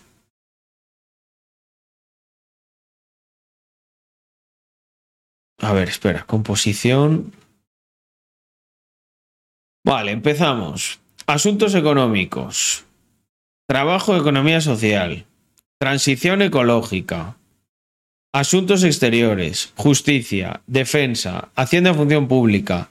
Interior. Transportes, movilidad, agenda urbana. Educación. eh, industria. Agricultura. eh, pesca alimentación. Ministro de la Presidencia. Política territorial. Cultura y deporte. Sanidad. Derechos sociales y Agenda 2030. Ciencia e innovación. Igualdad. Consumo. Ministro de Inclusión. Universidades. O sea, es que, mira, esto fuera, fuera, fuera, fuera. Esto que lo, eh, esto que lo haga el sector privado. Fuera. Sanidad, déjalo. Cultura, vale. Política territorial, fuera. Eso se encarga interior o exterior. Interior. Ministro de la Presidencia, no sé qué es. Y memoria democrática, fuera. Agricultura, pesca alimentación, vale. Industria, ok. Educación, mucho adoctrinamiento, fuera. Como dice mi ley. Transportes, movilidad y tal. Esto es el de fomento o alguno, el de, el de función pública. Interior, importante. Hacienda, fuera. Esto solo vale para robar. Defensa, importante. Justicia, importante. Asuntos exteriores, importante. Transición ecológica, fuera. Esto son todo inventado. Esta fuera porque la ha hecho fatal. Esto no vale para nada. Y asuntos económicos transformación digital, bueno. Tengo dudas.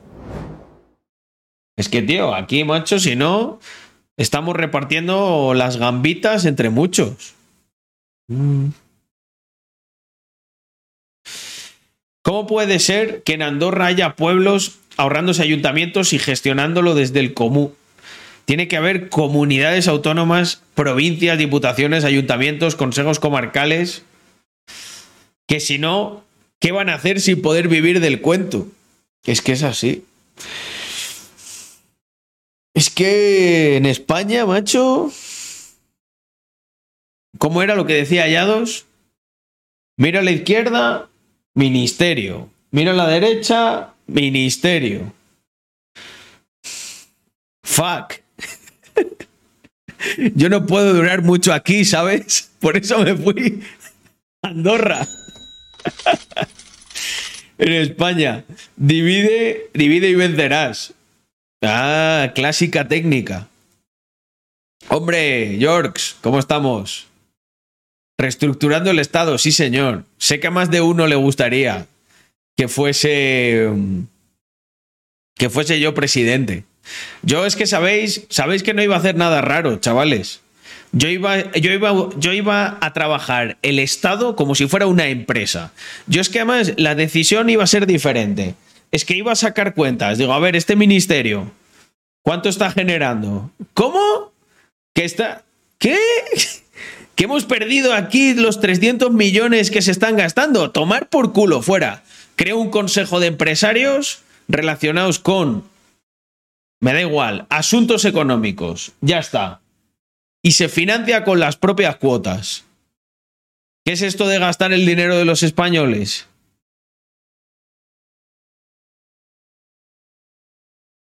Mm.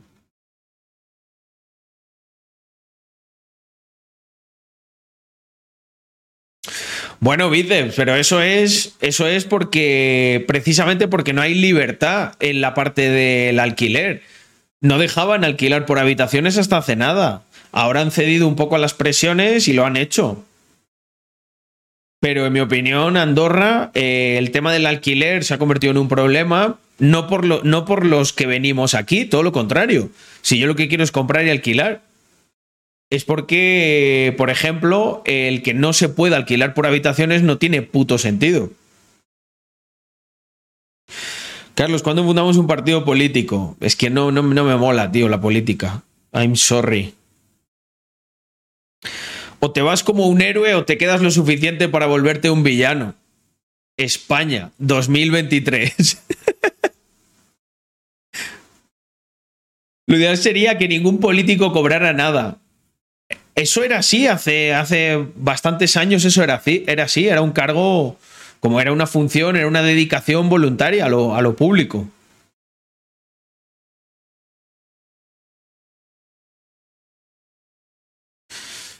Bueno, si se liquida el estado SA, ¿vale?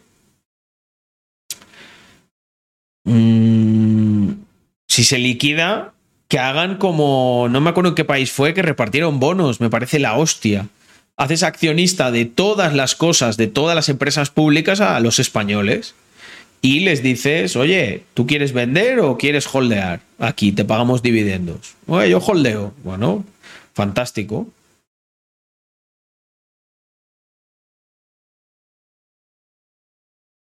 Pero sí, sí, me ha gustado mucho lo de o te vas como un héroe o te quedas lo suficiente para volverte un villano, tal cual. Yo estoy buscando piso para ir con mi novia. Eh, solo estoy yo de momento en Andorra. Y con perros no hay manera. Nadie quiere mascotas en casa. No sé qué tienen en contra. Bueno, esto es un problema de aquí. eh, por las comunidades de vecinos. Pero eso es por cómo son aquí. O sea, no, no es que se esté yendo a la mierda. O sea, Andorra, en mi opinión, está cada día mejor. Otra cosa es que luego, claro, para venirse para acá hay ciertos condicionantes. Pero es que eso es lo que hace que Andorra. eh, que Andorra perdure. Hay que recordar que mm, Andorra lleva siendo independiente muchísimos, muchísimos años. Mm. Vale. Genial, Vladi. Bueno, esto, eh, Pedro dice, y por no hablar de la cantidad de diputaciones e instituciones que existen de la manera más ineficiente posible, ahí es donde empieza a dar miedo. Ahí es donde empieza a dar miedo. De hecho, mira, eh, Yago, vamos a ir a la pizarrita mágica, que la última vez que hicimos un clip de pizarrita mágica gustó mucho. Y... Vamos... Espérate.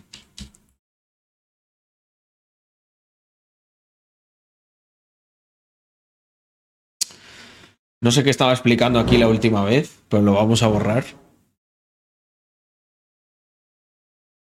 Eh, Espera, vamos a dar a limpiar lienzo. Aquí lo que ocurre es que tú por un lado tienes mm,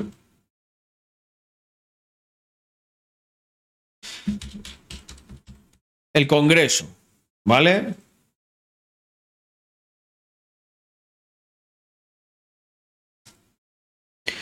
Luego hay una cosa aquí como duplicada, ¿vale? Que es el Senado. Bueno, esto. Igual me, hay alguna cosa aquí en la que me pelo. eh, pero que nadie se raye. No pretendo que esté perfecto. Solo quiero que se entienda el concepto. Pero es que aquí luego, o sea, e- e- entre, estos, es- entre estas dos instituciones, no sé, ¿cuánto habrá? 500 personas, 600, 1000, no lo sé. Pero es que ahora, cógete. Bueno, es que no voy a poder dibujar tantos. Voy a poner aquí dibujo libre. Cógete todas las comunidades autónomas. ¿Vale? Todas las diputaciones. Todos los. Esto lo estoy dando así un poco más gordo. Todos los. Espera, grosor del trazado. ¿Vale? Una segunda capa. Ya. Espera. Sí. ¡Eh! Que quiero salirme. ¿Vale? Todos, todos los ayuntamientos. ¿Vale? Y luego habría otra capa, ya todavía mucho más grande, ¿vale? Que es dentro, dentro de todos esos ayuntamientos y esas mierdas, ¿vale? Voy a hacer aquí una X. Están todos los funcionarios, personas que alrededor de todo esto giran. ¿Cuánto dinero se nos va aquí? O sea, esa es mi pregunta. ¿Cuánto dinero? Es que no es el problema, no es el Congreso, no es Sánchez, no es Abascal, no. Es que es, es que da miedo. ¿Cuánta gente? O sea, es que es. Todo eso lo mantiene, lo mantienen los autónomos, la gente que trabaja. Luego a esos, esos son los, los, los, los estos públicos, ¿vale? Pero espérate, que hay un nivel ya superior, más hardcore. No, es que mira, ya no puedo, ya no me, ya no me puedo hacer, no puedo hacer esto más pequeño. Pero es que aquí estarían, pues, no sé, ocupando todo esto como una masa gigantesca, ¿vale? Aquí así, bum, bum, bum, bum, bum, bum, bum, todo, todo esto son los ninis que no hacen absolutamente nada, los que cobran paguita, eh, los jubilados, que bueno, que en teoría los jubilados han pagado unos impuestos para que, para que tal, les han estafado y los vamos a tener que pagar otras personas, pero bueno, esos no tienen, no tienen del todo la culpa. Todos los parásitos y toda la gente que hay alrededor, ¿vale? Y todo eso lo tiene que sostener el beneficio tasado del sector privado. Y luego encima nosotros somos los malos. Tócate los cojones. Es que es increíble. O sea, encima de parásitos y de chupópteros son desagradecidos. Tócate las narices. Es que es increíble. O sea, eh, y, y encima el riesgo que asumen las personas cuando, cuando emprenden, cuando intentan hacer algo. Y ahora dicen que no, que no hay mérito, que no hay meritocracia, no hay mérito en eso, ¿verdad? El mérito está en ir a solicitar una, una paguita. Eso sí que tiene un mérito que flipas. Eso tiene un mérito que vamos, que es que te van a aplaudir en la plaza del pueblo la próxima vez que entres. Te van a decir, joder, José Luis, ¿cómo, cómo pides subvenciones? Te ha venido aquí hasta el alcalde a hacer una ovación. Pues eso, eso es de lo que me quejo. Yo creo que es bastante razonable. No soy nadie, no sé, pirao ni loco. Intento, intento de verdad ser razonable y cabal.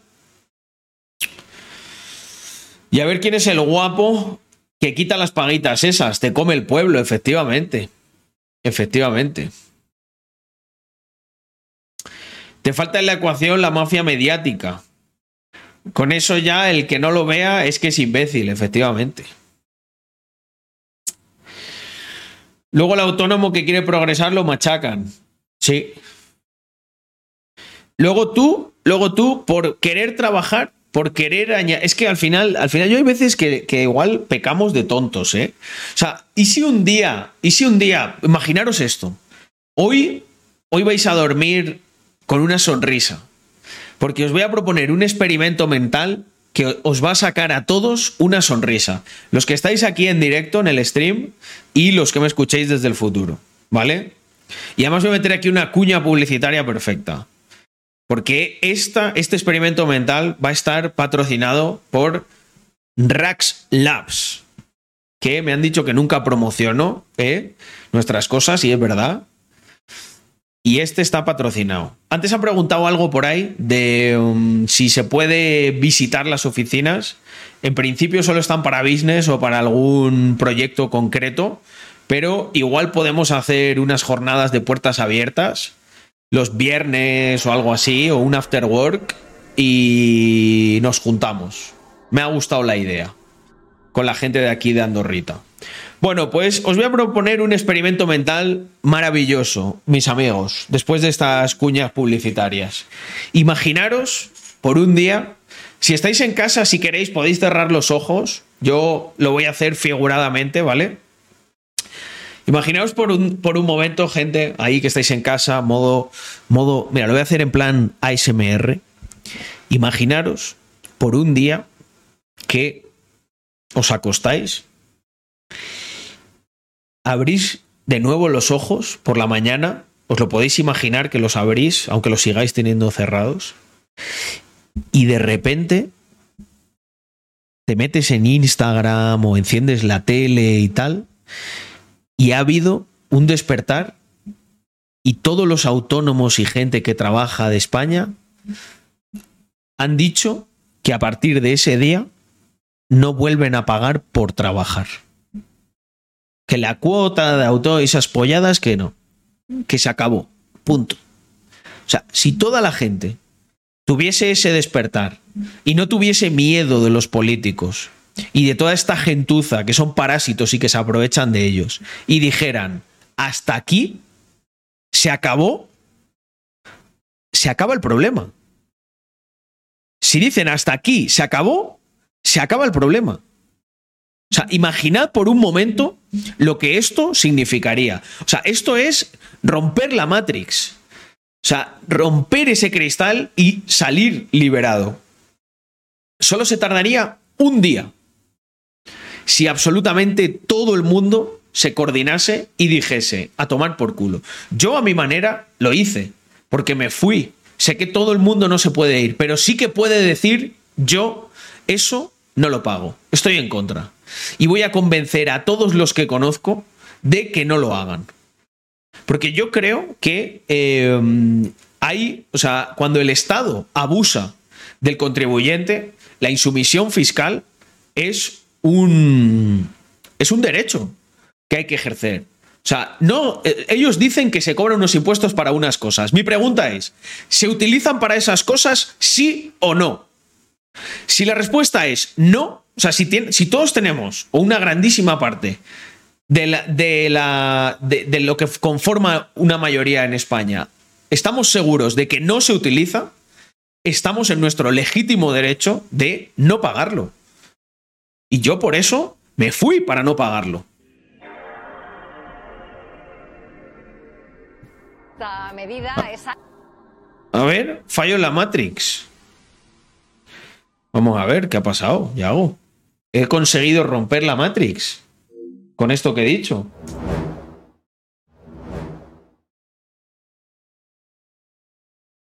Esta medida es Alba, que se está preparando en estos momentos para ser bombera. Alba, buenas tardes, gracias por atendernos. Hola, buenas tardes. Nadie mejor que tú para respondernos a esta pregunta. ¿Deben ser las pruebas físicas eh, o los baremos físicos para ingresar en el cuerpo iguales para hombres y mujeres? Tengo. Tengo un buen presentimiento, gente. Creo que con esto que he dicho. Creo que con esto que he dicho anteriormente. Se ha roto un, cristal grande de la Matrix. Tengo un muy buen presentimiento. Vamos a volver a repetirlo. Esta medida es Alba, que se está preparando en estos momentos para ser bombera. Alba, buenas tardes, gracias por atendernos. Hola, buenas tardes. Nadie mejor que tú para respondernos a esta pregunta. ¿Deben ser las pruebas físicas eh, o los baremos físicos para ingresar en el cuerpo iguales para hombres y mujeres? A ver, eh, yo pienso que iguales, iguales, eh, tampoco tienen que ser, pero sí que es verdad que al final, eh, en todas las oposiciones y sobre todo en esta que es para bombero, que al final depende en la vida de las personas de ti, creo que al final no, es- no se trata de sexos, de ser femenino, ser masculino, ser un hombre o una mujer, sino de personas. Entonces al final tiene que llegar la persona que esté realmente cualificada para eso. Si tú no Claro. estás cualificado para eso, no, no vas a acceder. Entonces sí que es verdad que a lo mejor los baremos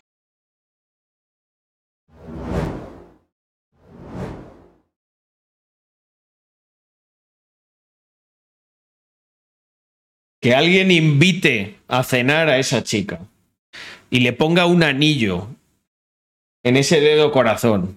Porque madre mía, qué mujer. Hacía tiempo que no veía una demostración de valentía similar, ¿eh? Aquí, muchachos, si estáis solteros y ella también, créeme que tenéis, tenéis una, una mujer con la que merecería la pena compartir una vida.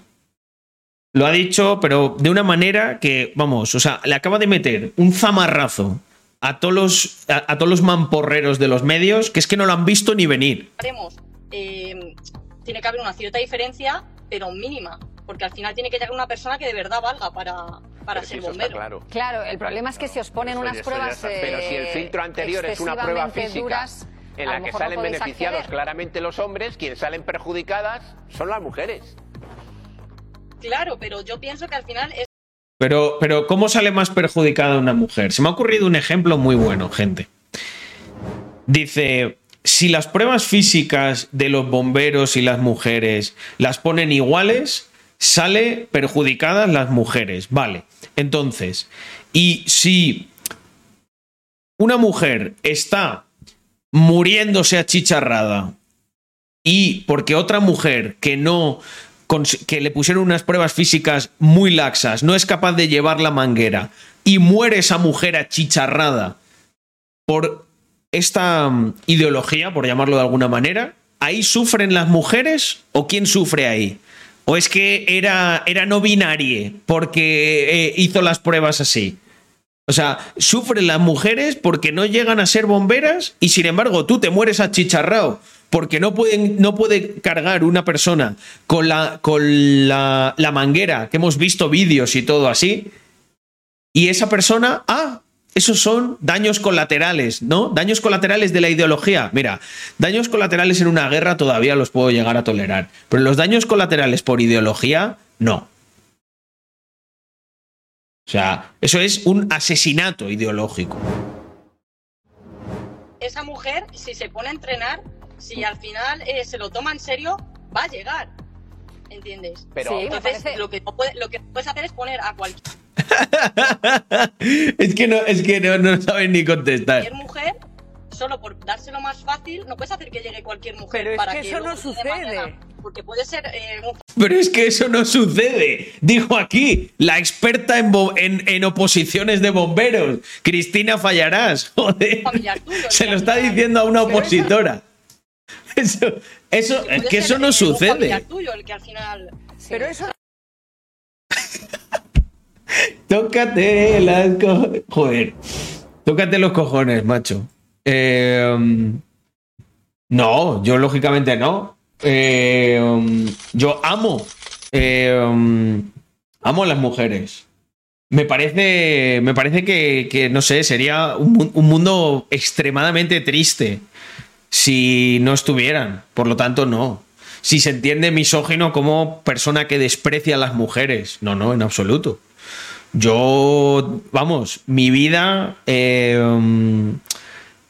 la persona, la persona por la que daría mi vida eh, en primera instancia es una mujer, o sea que fíjate. Y no hay nada que tenga más valor que la vida. Ninguna de mis posesiones tiene más valor que la vida. Y la daría por una mujer. Mm. Según la lógica de muchos, sí lo eres. Vamos a intentar analizar el porqué, Raúl. ¿Por qué crees que hay personas que pensarían que yo soy mi- misógino y que desprecio a las mujeres? Por decir que para ser bombero deberían superar un mínimo de, de pruebas físicas. Yo voy a ir a lo concreto. Yo no tengo ningún miedo, ni nunca lo he tenido, de debatir cuando creo que la razón va por delante. Y hay veces que, aunque yo crea que tengan la razón, he estado equivocado, pero vuelvo a repetir, nunca he tenido ningún miedo de razonar cosas y o bien afianzar mi posición o cambiarla. Yo donde creo que tienen que estar las pruebas es en, por ejemplo, no sé, algo razonable. Una persona que se dedique a, eh, a ser bombero tendrá que tener la capacidad de subir corriendo cinco pisos con una manguera. Si tú coges un grupo de 100 hombres y 100 mujeres y los pones a subir cinco pisos con una manguera, lo que todos sabemos que va a ocurrir es que efectivamente va a haber más hombres que consiguen subir los cinco pisos con la manguera. Pero también va a haber unas cuantas mujeres que consiguen subir los cinco pisos con la manguera. Entonces, yo lo que digo es que se contrate a los cinco tíos, cinco hombres, o sea, perdón, cinco hombres, a los X hombres que subieron con la manguera y a las Y mujeres que subieron con la manguera. También habrá muchos hombres que no consigan, que sean unos panzudos, barrigudos, o que se cansen, o que uno que tiene asma y no puede. Y no es que esté en contra de los asmáticos. No soy as- asógino, que a lo mejor es gente que desprecia a los, a los asmáticos. Es simplemente que tú no vales para ese trabajo. Y es que hay que decirlo así. Sí, sí. Tú no vales para ese trabajo. Igual que hay mucha gente que no vale para hacer cosas. O sea, yo no valgo para. mm, eh, no sé, no, no, yo a lo mejor. O sea, yo mido 1,70. Pues a lo mejor no puedo ser bombero porque mido 1,70. Y no pasa nada. Porque uno que es más alto que yo, pues llegará de un salto a un primer piso. Yo, yo no llego. ¿Y qué pasa? ¿Soy por eso peor persona? Pues me dedico a otras cosas en las que no necesito eh, medir 1,80. Pero, joder, considero, considero que asmafóbico, vale, perdón, Nachoscu, no sabía que se decía así, no soy asmafóbico. Mm. Por ejemplo, eh, Iconax me, co- me comenta, yo no puedo ser piloto de avión porque mido 1,95. Bueno, pues ya está, Iconax, pues tú te, pues tú te jodes sino que no puedes pilotar aviones y yo me jodo que no puedo ser bombero, pero seguro que en vez de encebollarnos con eso, podemos hacer muchas otras cosas. Pues tú a lo mejor puedes ser bombero y yo puedo ser piloto de avión. Ya está.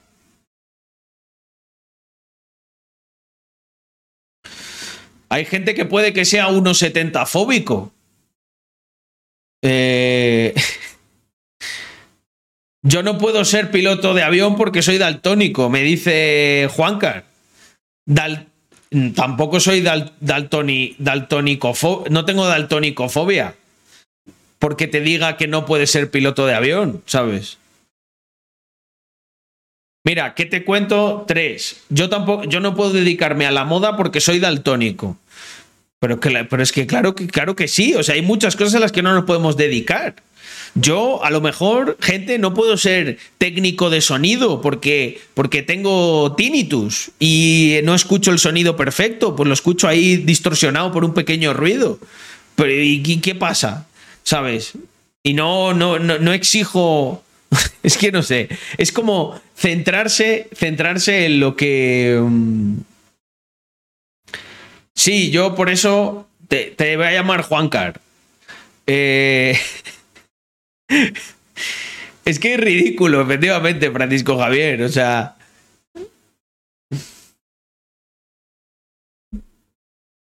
Estuve tres meses de bombero en Portugal y allí es un cachondeo. Entra cualquier panzas. Hostia, no lo sabía. Con, con 1,60 y pesando 50 kilos tampoco puede ser antidisturbios. Pues obviamente. Porque es que te van, te, te van a comer.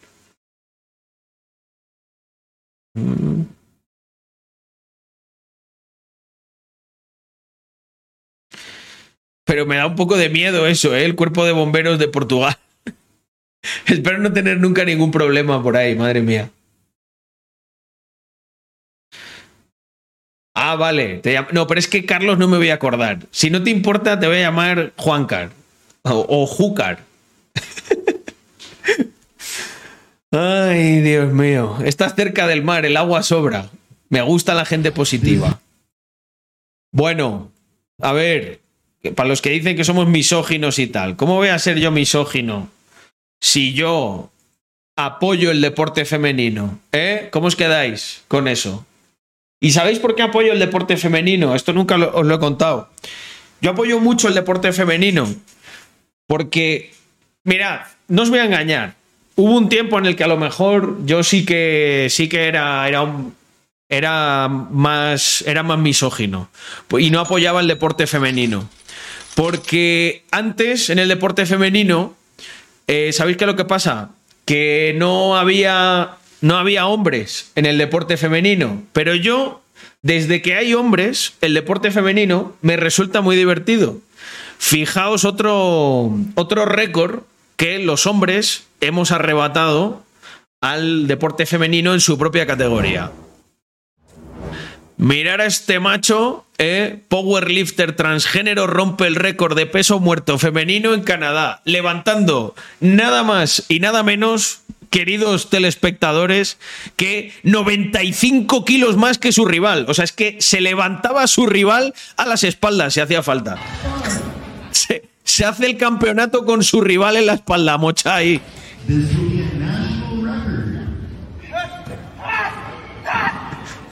Vamos ahí. ¡Viva el patriarcado! ¡Coño! ¡Uh! ¡Uh! ¡Uh! ¡Uh! Eso sí que es una mujer. Toma. ¿Cómo te quedas, eh? Pues eso, claro. Una mujer, cuando le das el empoderamiento que te da 10 o 15 años de testosterona recorriendo tu cuerpo, eso no lo quita nadie. Eso es empoderamiento premium.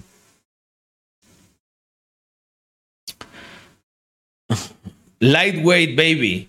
Efectivamente. Yub yub.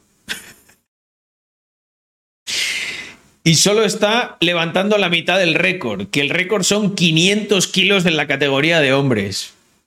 No hay diferencias biológicas entre hombres y mujeres, ¿eh? O sea, hay 250 kilos de diferencia biológica, queridos amigos y amigues. Acaba de llegarme la notificación de que estás en stream. Es que Twitch es, Twitch es muy cabrón. Hemos estado poquitos al principio, ahora he empezado a mandar más notificaciones.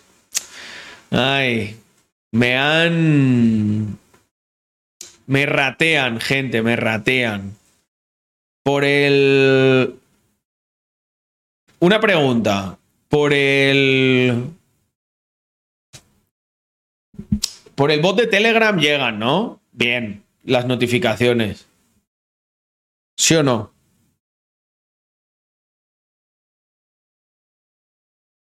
A ver, un segundo.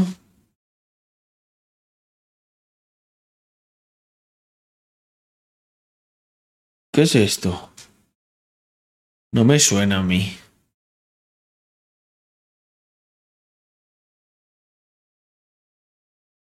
A ver.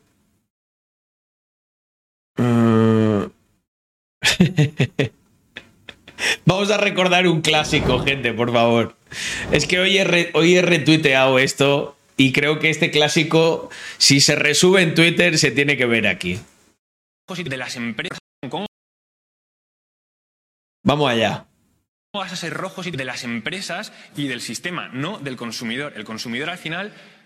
¿Cómo, cómo vas a ser rojos de las empresas? Oye, pero está bugueado. ¿Qué pasa aquí? ¿Cómo vas a ser rojos de las empresas y del sistema, no del consumidor? El consumidor al final no tiene otra Elon, tío. Me la has jugado. No le están haciendo a gusto, lo están haciendo porque a lo mejor están todo el puto día Y tú, Elon. Dame un segundo, vamos a buscar este clásico.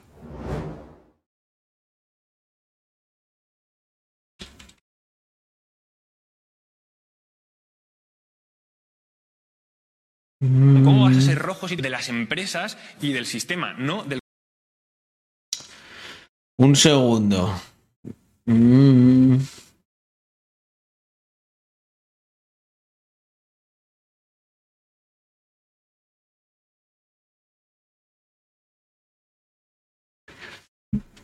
¿Dónde estaba el vídeo este del comunista con iPhone? Eh, creo que la noticia salía en OK Vídeo Viral este. Dame un segundo, que ya lo tengo. A mí de vez en cuando se me buguea deberías poder tener algún dinero vídeo. suficiente para pagar tu alquiler, para pagar tu comida y para poder tener algo de dinero para o ahorrar o salir a tomarte una Coca-Cola con tus amigos. Que es que no puede ser que estemos al final culpando de siempre al consumidor. Ay, es que, que a mí me lo dicen un montón. ¿Cómo vas a ser rojo si tienes un iPhone? Tócame los- no, me estás tocando los huevos, tío. En plan, tengo un iPhone porque necesito un puto móvil y era el más barato que me pude comprar en ese momento que tenía encima las características que yo quería. La culpa es de las empresas y de Dice, di- dice eso con el iPhone financiado 24 meses. el sistema, no del consumidor. El consumidor al final no tiene otra opción, en plan, la- es lo que digo yo, las madres que le están dando de comer el, el Burger King, que es una puta basura a sus niños, no le están haciendo a gusto, lo están haciendo porque a lo mejor están todo el puto día trabajando y llegan a casa y no tienen tiempo para ponerse a cocinar y a lo mejor el menú de 3,25 es lo más barato y lo mejor que Pues igual mejor quedarse en casa, ¿no? O jornada reducida y que les haga comida, una comida buena, ¿no? Igual no era tan, tan maravilloso el planteamiento que vosotros a teníais. sus hijos. Y culpárselo a ellos es quitarle por completo la culpa a las empresas y al sistema que permite que esta gente no tenga el dinero y no tenga las condiciones que les permitirían poder hacer esto. O sea, las empresas dan un puto producto. La, la gente que lo compra es la que es responsable de eso.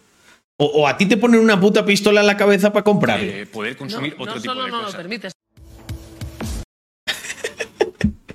Es que, es que, tío, es, Hemos llegado a unos puntos, eh, family, de... Era el más barato, claro. Carlos, ¿por qué te compraste un M2 Competition? Bueno, chavales, que era el, más era el coche más barato con 411 caballos de serie biturbo que coincidía con las características que estaba buscando. Y luego te dice eso con un polo de Lacoste, tam- de Lacoste también. Es que es. Bueno. En fin, mis amigos. Esto, esto es. Esto es para lo que hemos quedado. No hay, no hay nadie más pijo que un socialista, tío. En cuanto se puede dar lujos. Carlos, ¿has visto el vídeo del bar de mierda? ¿Qué, qué- qué vídeo es? Eh, um, Bar de mierda. ¿Dónde está ese vídeo? El mejor bar de mierda está en Burgos. ¿Qué es esto? Bares de mierda versus bares modernos. De Miquel. ¿Cómo se llama este? Miquel. No Serrano. Se está perdiendo la esencia de los bares de mierda. Eh, bueno, un bar de. Bares de estos de. Un bar de charcos, ¿no? Para tomarte ahí un charquito con, con los viejos. Es que, claro, he buscado esto y ha salido, y ha salido así. Me ha hecho mucha gracia. Este es un tremendo personaje, ¿eh? el Miquel Serrano.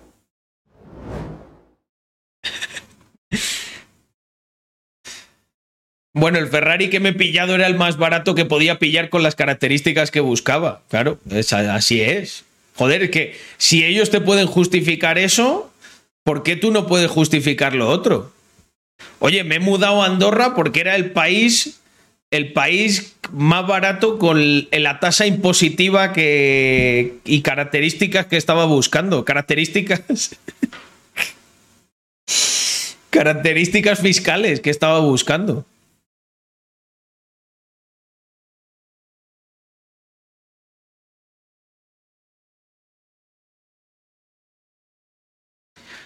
¿Has visto lo del Caranchoa de pagar 20.000 frente al otro pavo 30? ¿El que No, no, no, no, no. ¿Qué es eso? Mm. Es este, Yago. A ver. Pues fíjate lo que nos dice el. Habla el, habla el dueño del kebab madrileño cerrado por suciedad y cucarachas. No era para tanto.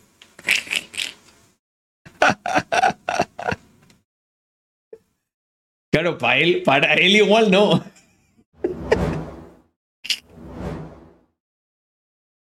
Madre mía. del local no es que haya abierto hoy, precisamente, que lleva ya muchos días abiertos.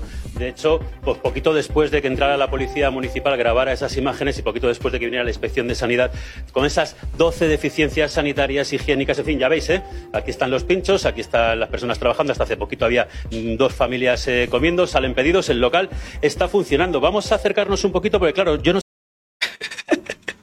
Hostia puta, tío. Y reabre, y la gente vuelve ahí, joder. No sé si estáis viendo en este momento las imágenes grabadas por la policía municipal, seguramente sí.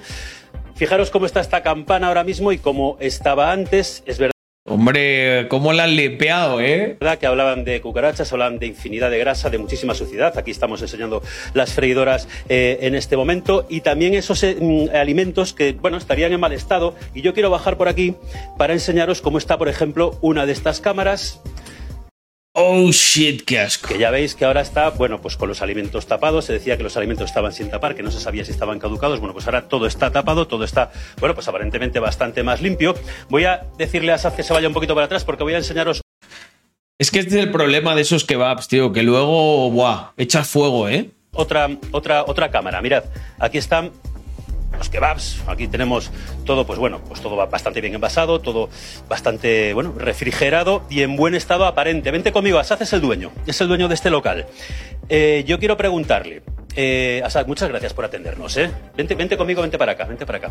Eh, las imágenes, tú me dices que en realidad, eh, bueno, no son exacta- no, no es tanto como parece. No era tanta la suciedad como parece en esas imágenes. ¿Por qué?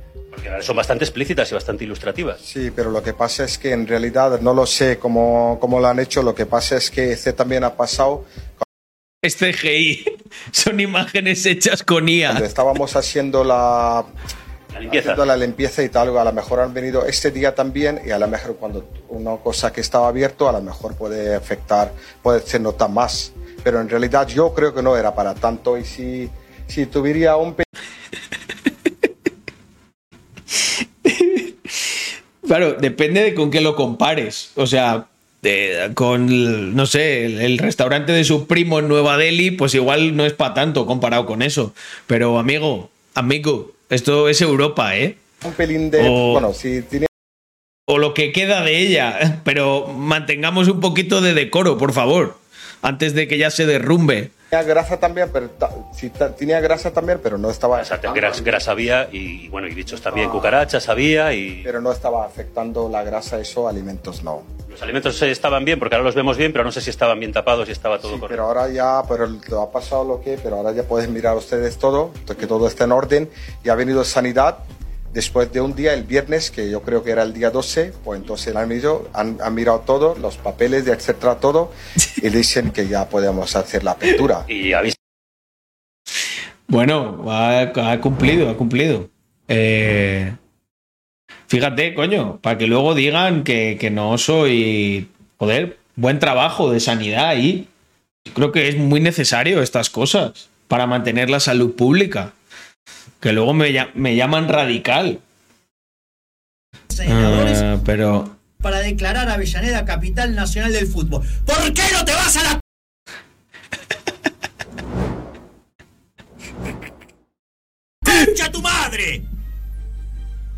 ¡Para eso te pagamos! ¡Inútil! Mitiquísimo. Para eso te pagamos inútil. Ese es un sound alert. Es un sound alert que hubo un tiempo en el que se utilizó. Se utilizó mucho en este canal. Para eso te pagamos inútil.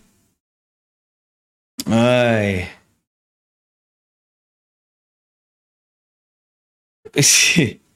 Hostia, es que he visto este vídeo y, he flipado. He dicho, madre, mirad. Fijaos aquí abajo. He visto la cara de Yados y el Lamborghini este, el Lamborghini este verde estampado y he dicho, no puede ser. Digo, no puede ser. Se nos ha estampado Ellados. Madre mía. Ese, ese era el sonido, el sound alert de Glan. Bueno, family, hoy llegamos a las dos horitas. Eh, he tenido un día intenso, entonces hoy voy a, voy a cortar, porque además mañana tendré que madrugar un poquito, que que hacer unas cosas en nuestra nueva oficina. Y mm, lo dicho, muy guay estar otra vez aquí. Eh, no sé cuántas Sé que hemos aumentado, estamos muy cerca de, del nuevo objetivo de subs. Son 80, 80 personas. Aquí mm, a las. ¡Hostia! Las 12.40. No sabía que era tan tarde. Me he conectado un poco tarde hoy. Sí. Pero bueno, lo que se dice siempre aquí. Siempre, siempre, al terminar. ¡Viva! Rex Mafia. Nos vemos mañana con más y mejor. Chao.